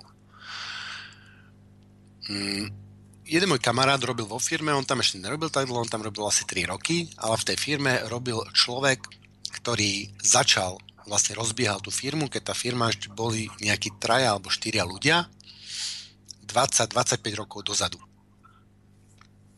A tá firma sa rozvíjala, tá firma mala mm, stále nejaké väčšie zisky, nakoniec tá firma mala nejakých 50 zamestnancov a bola to prosperujúca firma. Tá firma však zmenila um, majiteľa, neviem, možno aj viackrát zmenila to majiteľa a jeden z tých majiteľov sa rozhodol tú firmu preniesť do Indie. To znamená, že celá tá práca, všetko, čo tá, tá firma bola, tie stroje, to know-how a to všetko, to zobrali a odnesli to do Indie. A tí ľudia, ktorí, ja si tak myslím, že oni boli tak trošku tou firmou, ktorí tú firmu vybudovali, ktorí tam zanechali proste tisícky a tisícky hodín, keď niekto robí 25 mm, rokov v takejto firme, tak tam vlastne nehá čas svojej duše, čas seba. To sú proste 10 tisíce hodín ktoré tam on dal a nehovoriac o tom, že na to firmu možno rozmýšľa ešte aj doma. A základná otázka je, že kto je tá firma? Je tá firma ten majiteľ? Alebo je tá firma tí ľudia? Čo si o tomto myslíte? Samozrejme, že je to produkt spolutvorby. Je to spolutvorby, lebo takže keby som išiel v tejto, v tejto myšlienke ďalej, tak tí zamestnanci by sa mali podielať možno na tom riadení tej firmy a možno by sa mali podielať aj na zisku. My vieme podľa nejakých základných poučiek, že zisk je tvorený prácou, kapitálom a neviem, pôdou alebo nerastným bohatstvom alebo niečím takýmto. Takže vlastne tvorený tromi faktormi, ale v dnešnej dobe jeden, jeden z tých faktorov má 100% moc rozhodovať o tej firme a ako aj poberať zisk.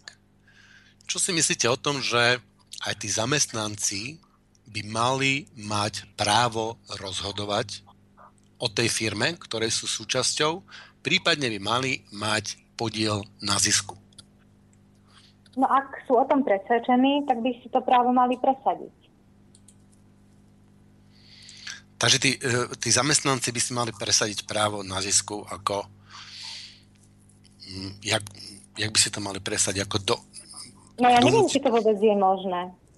Či si overili, do akej firmy vstupujú, či to je možné, lebo sú rôzne firmy s rôznym štýlom riadenia. Uh-huh. A väčšinou je to tak, že ak mi tá, ktorá firma nevyhovuje, tak jednoducho, žiaľ Bohu, nepáči sa mi, tak hľadám iné pracovné možnosti. A nemyslíte si, že štát by mal do tohto, do tohto vzťahu nejakým spôsobom vstúpiť? No, pokiaľ tam dochádza k nejakému, nejakému poškodzovaniu základných ľudských práv alebo pracovných práv v limitoch e, existujúcich, schválených a platných zákonov, tak áno. Ale pokiaľ e, k niečomu takému nedochádza, no tak e, myslím si, že každý zamestnanec e, sa môže slobodne rozhodnúť medzi pracovnými ponukami. Ak mi táto nevyhovuje, tak ako idem za inou. Vy tiež, keby ste boli zamestnávateľ, tak by ste mali predstavu riadiť svoju firmu podľa vlastných predstav. A hľadali by ste ľudí, ktorí týmto predstavám sa vedia prispôsobiť a vedia sa s týmito predstavami synchronizovať. No hej, len týmto spôsobom sa dostávam aj k takému nejakému, povedal by som, diktátu um, diktátu toho jedného aspektu, diktátu e, kapitálu, ktorý, ktorý si rozhoduje, ako bude. A čo ja mám spraviť, keď na trhu proste niekto taký nie je. A keď ten trh ešte ako tak pracovný by mohol fungovať, tak uh, povolám ľudí z, z, iných, z, z iných častí sveta, aby mi ten pracovný trh narušil, aby som našiel ľudí, ktorí budú ochotní robiť ešte za menšie peniaze, ako, ako je ten Slovak ochotný robiť. Čiže ten človek, ktorý vlastne tú firmu vytvoril,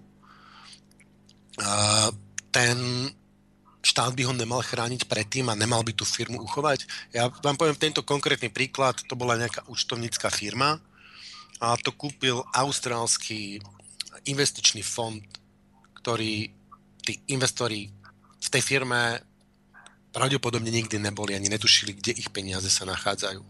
Oni nemali k tej firme žiaden vzťah.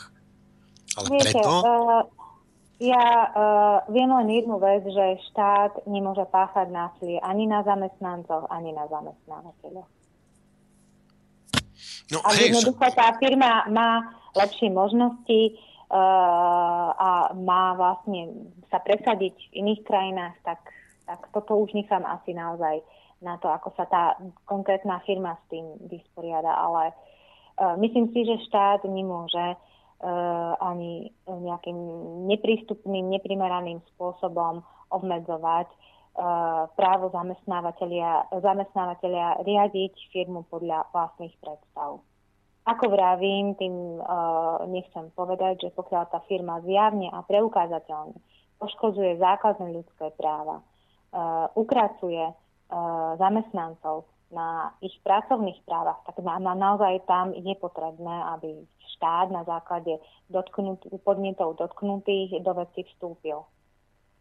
Ale do slobody podnikania e, štát nemá právo za, za toto je legálne, keď ja vytvorím pravidlo, že mm, je kto prvý príde k autu, ten si ho, ten si ho zobere, tak také pravidlo bude a tak už nebude sa, nebudeme to volať krádež auta, ale bude to legálne.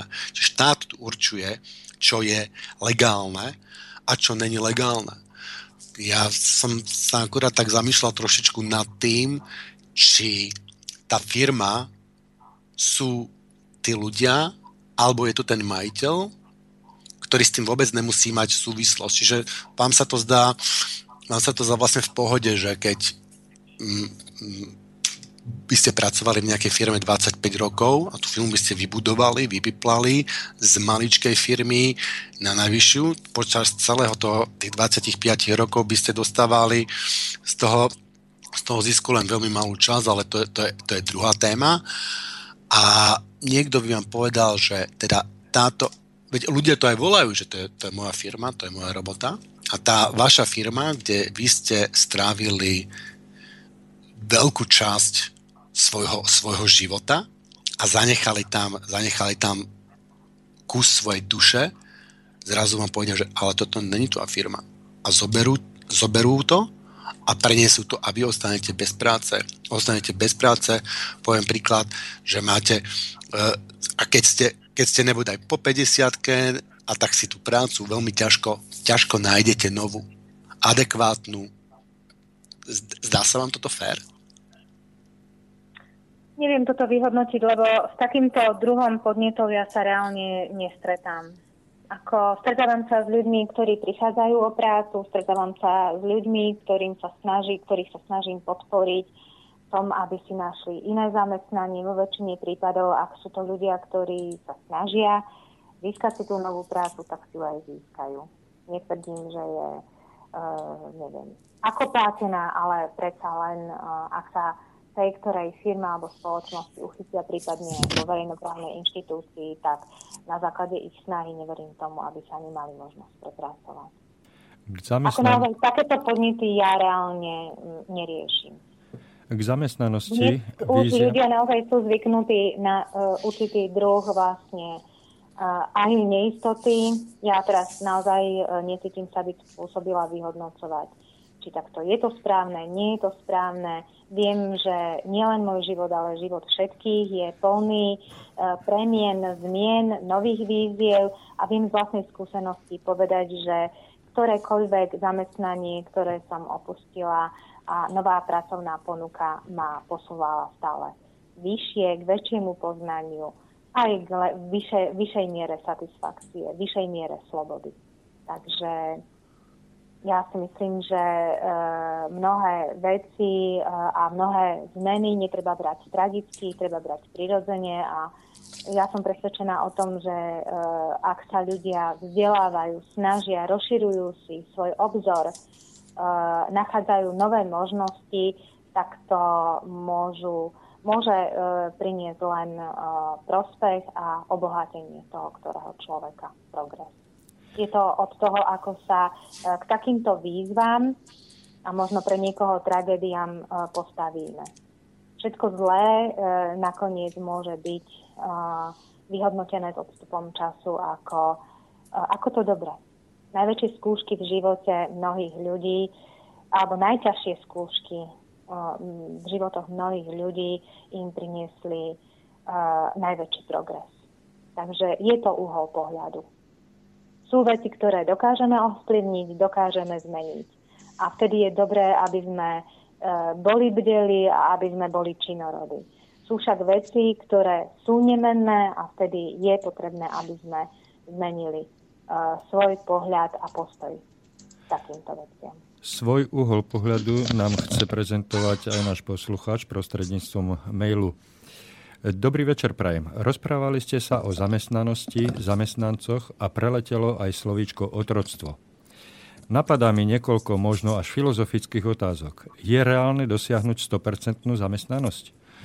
Bereme v úvahu e, neustále rastúci počet e, obyvateľov planety, technologický rozvoj, neustále, neustále klesajúcu potrebu práce vôbec a podobne.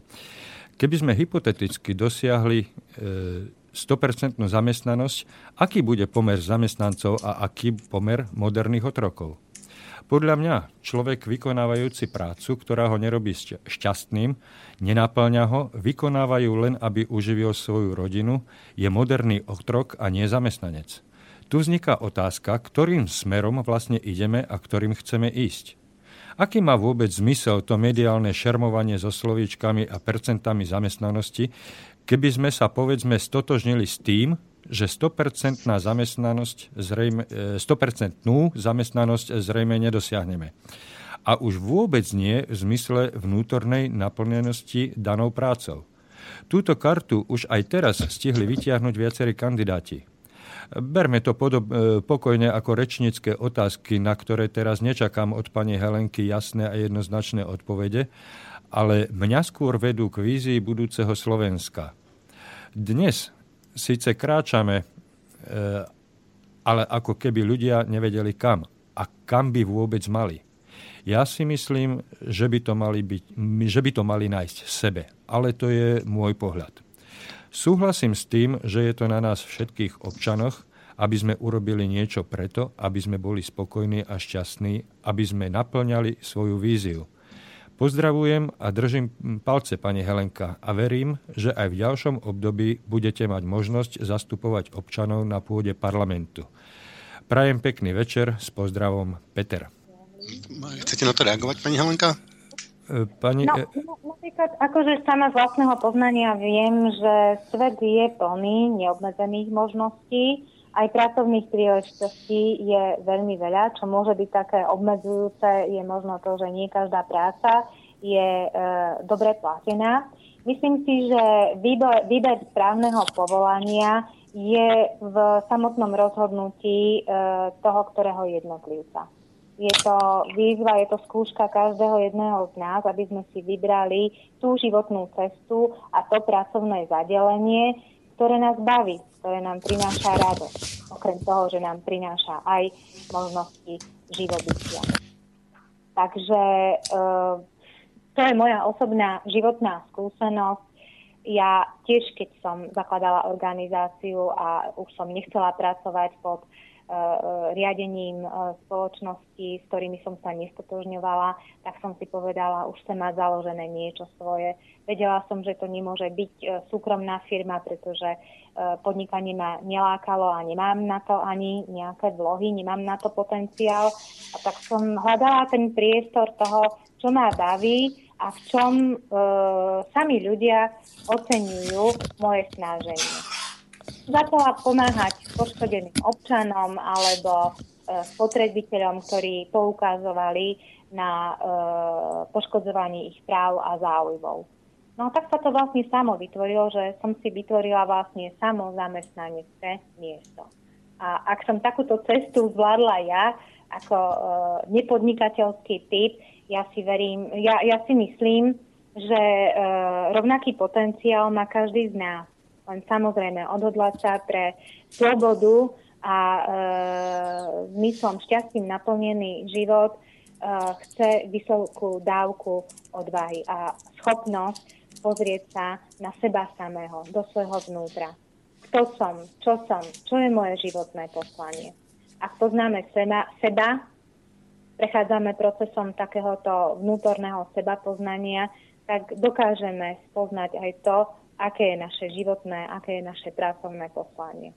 A vtedy som presvedčená, že prácu, ktorú vykonávame, vykonávame s radosťou, zo srdca, možno ani necítime, že pracujeme a ja sama som prežila na vlastnom príklade, že takáto práca, ktorú vykonávame s radosťou, s odhodlaním, s presvedčením, vykonávame ju zo srdca postupne tak či tak, prinesie svoje ovocie, prinesie svoje plody. Takže nezúfať, nelamentovať. Uh, systémy tu boli akékoľvek, ale tí, ktorí sa snažili, uh, počúvali svoj vnútorný hlas, vedeli, čím sú, aké je ich poslanie, boli úspešní v akomkoľvek režime. O tom, že tieto to myšlienky... Či to bol socializmus, jednoducho otázka šťastia je otázka voľby a prístupu k životu ako takému.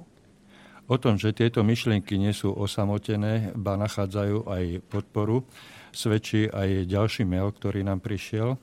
Vážení páni, vďaka za reláciu a pozdravujem pani Mezensku. Je to žena na správnom mieste a veľmi si ju vážim. Ako zo šlamastiky na Slovensku von, to síce ľudia vedia, ale nie je to veľa platné, ak sú zákony na strane zlodejov. Skôr by som videla väčší priestor u samozpráv, ale ani o tie nemajú ľudia záujem. Chce to kus odvahy. Píšem z Nemecka, robím tu poskoka a je mi to veľmi ľúto. Celý život robím prácu, ktorá ma nebaví. No u nás nie je nič. U nás je to proste zakopané. Držím palce pani Mezenskej a všetkým odvážnym. Už to, že problematiku poznáme a hovoríme o nej, je dobre. S pozdravom, Libuša. Ja ďakujem za tento pozdrav, aj prejav podpory. Pozdravujem Libušu v zahraničí. No a verím, že uh, aj vlastným uh, nejakým hľadaním seba samej nájde spôsob, ako sa vrátiť na Slovensko, ako sa zapojiť do nášho spolusnáženia o premenu spoločnosti. No a máme tu ešte jeden mail, zatiaľ posledný, prepač Tibor, predbehol som ťa. Pohode. Pozdravujem. Hnutie Oľano za 4 roky nedokázalo nič. Jeho šéf Igor Matovič sa permanentne zosmiešňuje a veľmi negatívne ovplyvňuje úroveň politickej kultúry v Národnej rade Slovenskej republiky. Ak pani Mezenská hodla pokračovať v politickej činnosti pod touto značkou, tak v mojich očiach sa ako politička diskvalifikovala. Verím, že Oľano sa do parlamentu nedostane, to bôž, keď sa rozhodlo spolupracovať s Lipšicovou straničkou. Miro. Je to jeden z názorov, v podstate nie je to ojedinelý názor. Na, uh, stretávam sa s rôznymi postrehmi ľudí, ktorí spojenie sa uh, Oľana znovu vítajú, iní to zatracujú. Uh, ťažko je to vyhodnocovať, uh, každé spojenie má svoje plusy, má svoje minusy. Uh, ja verím, že uh, aj náš klub prejde určitým stupňom sebareflexia vyhodnotí, ktoré rozhodnutia sú na prospehnutiu a ktoré rozhodnutia klubu ako takému ubližujú. Ešte som si tu všimol jeden mail, ktorý som nechtiac preskočil. E, pani Manzenská, a to ste politik, že sa nevenujete tomu, že voľby na Ukrajine boli a nikde o nich nie je výsledok? Asi poslucháčovi vadí to mlčanie našich e, mainstreamových médií a aspoň ja to tak cítim. No, je to fakt, že ťažko sa dopátravať e, informácií, ktoré je záujem ututlávať alebo nejako prekrývať, e, nedistribuovať ich širokej verejnosti. Mňa to naozaj mrzí. Ja sama nemôžem vytvárať e, si nejaký objektívny, vyvážený a komplexný obraz len na základe mainstreamu, preto v mnohých prípadoch siaham sama po internete. Takže e, ja verím tomu, že Nachádzame sa v etape, eh, kedy eh, sa bude eh, spôsob informovania aj v našej krajine o nežiadúcich veciach premieňať. Naozaj mrzí ma to, že to informovanie v našej krajine je nepostačujúce a že mnohí ľudia, vrátane mňa, sú nutení si hľadať mnohé informácie samostatne.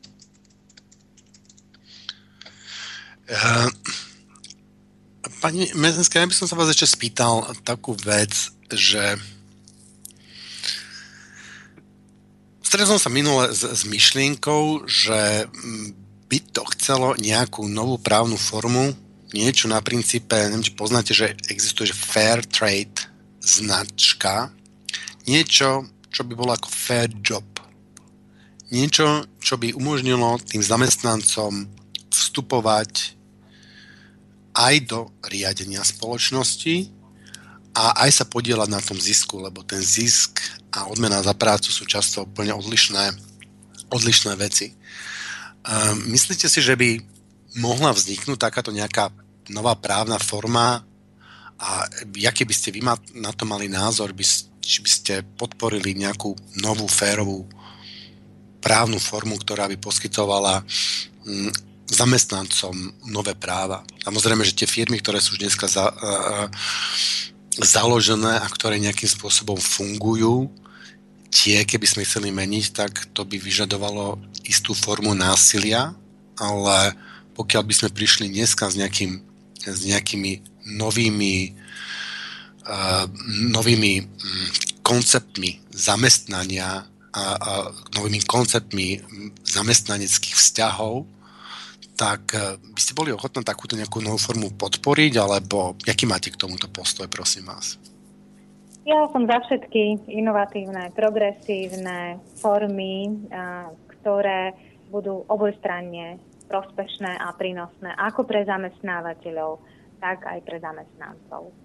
V žiadnom prípade nemôžeme znížiť vnímanie a postoj k zamestnancov ako nie ľuďom, ale ako k výrobným prostriedkom. Takže ja som presvedčená o tom, že ani úspech e, trvalý a dlhodobo udržateľný nemôžu mať také podnikateľské subjekty a zamestnávateľia, ktorí e, nepristupujú ľudsky k svojim zamestnancom. A ešte posledná otázka vlastne. Vidím, že už viacej asi moc nestihneme. Um, 100% zamestnanosť. Nejaký poslucháč tu sa zmienil o tej 100% zamestnanosti. Ja som čítal nejaké štúdie, že k tej zamestnanosti by mohlo pomôcť skrátenie pracovného času že tým pádom by sa tej práce vlastne uvoľnilo aj pre ostatných ľudí a namiesto nejakého 40-hodinového pracovného týždňa, keby sme mali 30, tak ušetríme tú štvrtinu práce a to by mohli e, vykonávať ďalší ľudia, čo by sa nám vlastne rovnalo temer 25% nezamestnanosť by sme tým mohli z- z- zrušiť pokiaľ by sme o štvrtinu skresali tú pracovnú dobu. Teoreticky, ja viem, že prakticky to tak úplne nie je. Čo si myslíte o tomto, aký je váš osobný postoj k skráteniu času ako riešeniu nezamestnanosti? Môže byť, ja si to viem predstaviť. Zatiaľ som uh, takýto podnet na celospoločenskú diskusiu nezaznamenala, ani neviem, či v podmienkách vlastne utlmenej diskusie je možné takéto niečo uskutočniť, takú názorovú výmenu. Uh, v podstate ja som presvedčená o tom, že tam, kde je vôľa, tam je aj cesta. Kde je záujem, tam sa nájde nie jedno, ale tisíc riešení, ako pomôcť, ako uh, vytvoriť priestor pre uh, možnosť sebarealizácie ľudí a s tým spojené uh, dobré pracovné podmienky, aj dobrú odmenu. Kde je vôľa, tam je cesta. Tak, tak. Ja by som ešte si dovolil upozorniť e, poslucháčov na reláciu Ekonomická demokracia, ktorá bude odvysielaná zajtra s pánom Petrom Zácom Vankom od 18. do 20. hodiny a možno tam sa plynule nadviaže aj na tieto nové právne formy a na nové mm, koncepty riešenia vzťahov medzi zamestnancami a majiteľmi tak, aby aj zamestnanci mali čo povedať do tej firmy, ktorú vlastne tvoria. Pani Mesenská, ja vám veľmi pekne ďakujem za to, že ste prijali moje pozvanie do re- relácie. Ospravedlňujem sa, keď som bol možno trošičku nepríjemný k vám, nemyslel som to zlom. Každopádne vám držím palce do vášho ďalšieho politického hm, života. Verím, že sa dostanete do parlamentu a že tam poukážete opätovne na nejaké problémy, podarí sa vám presadiť e, podaria sa vám presadiť ďalšie a ďalšie nové kroky, ktoré nám zlepšia, uľahčia život. Prajem vám veľa šťastia.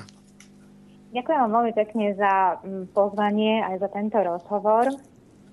Aj keď niekedy mám pocit, že sme sa k tým istým témam alebo myšlienkám opätovne vracali a verím, že všetko, čo bolo povedané, príjmu vaši poslucháči s porozumením, že to padne na uh, úrodnú pôdu, že všetko to, čo som povedala, tak uh, budú brať vaši poslucháči a možno aj vy ako dobre mienené rady ako možno aj nejaké závery e, poznania činnosti parlamentu, ako to vlastne vnútri parlamentu funguje.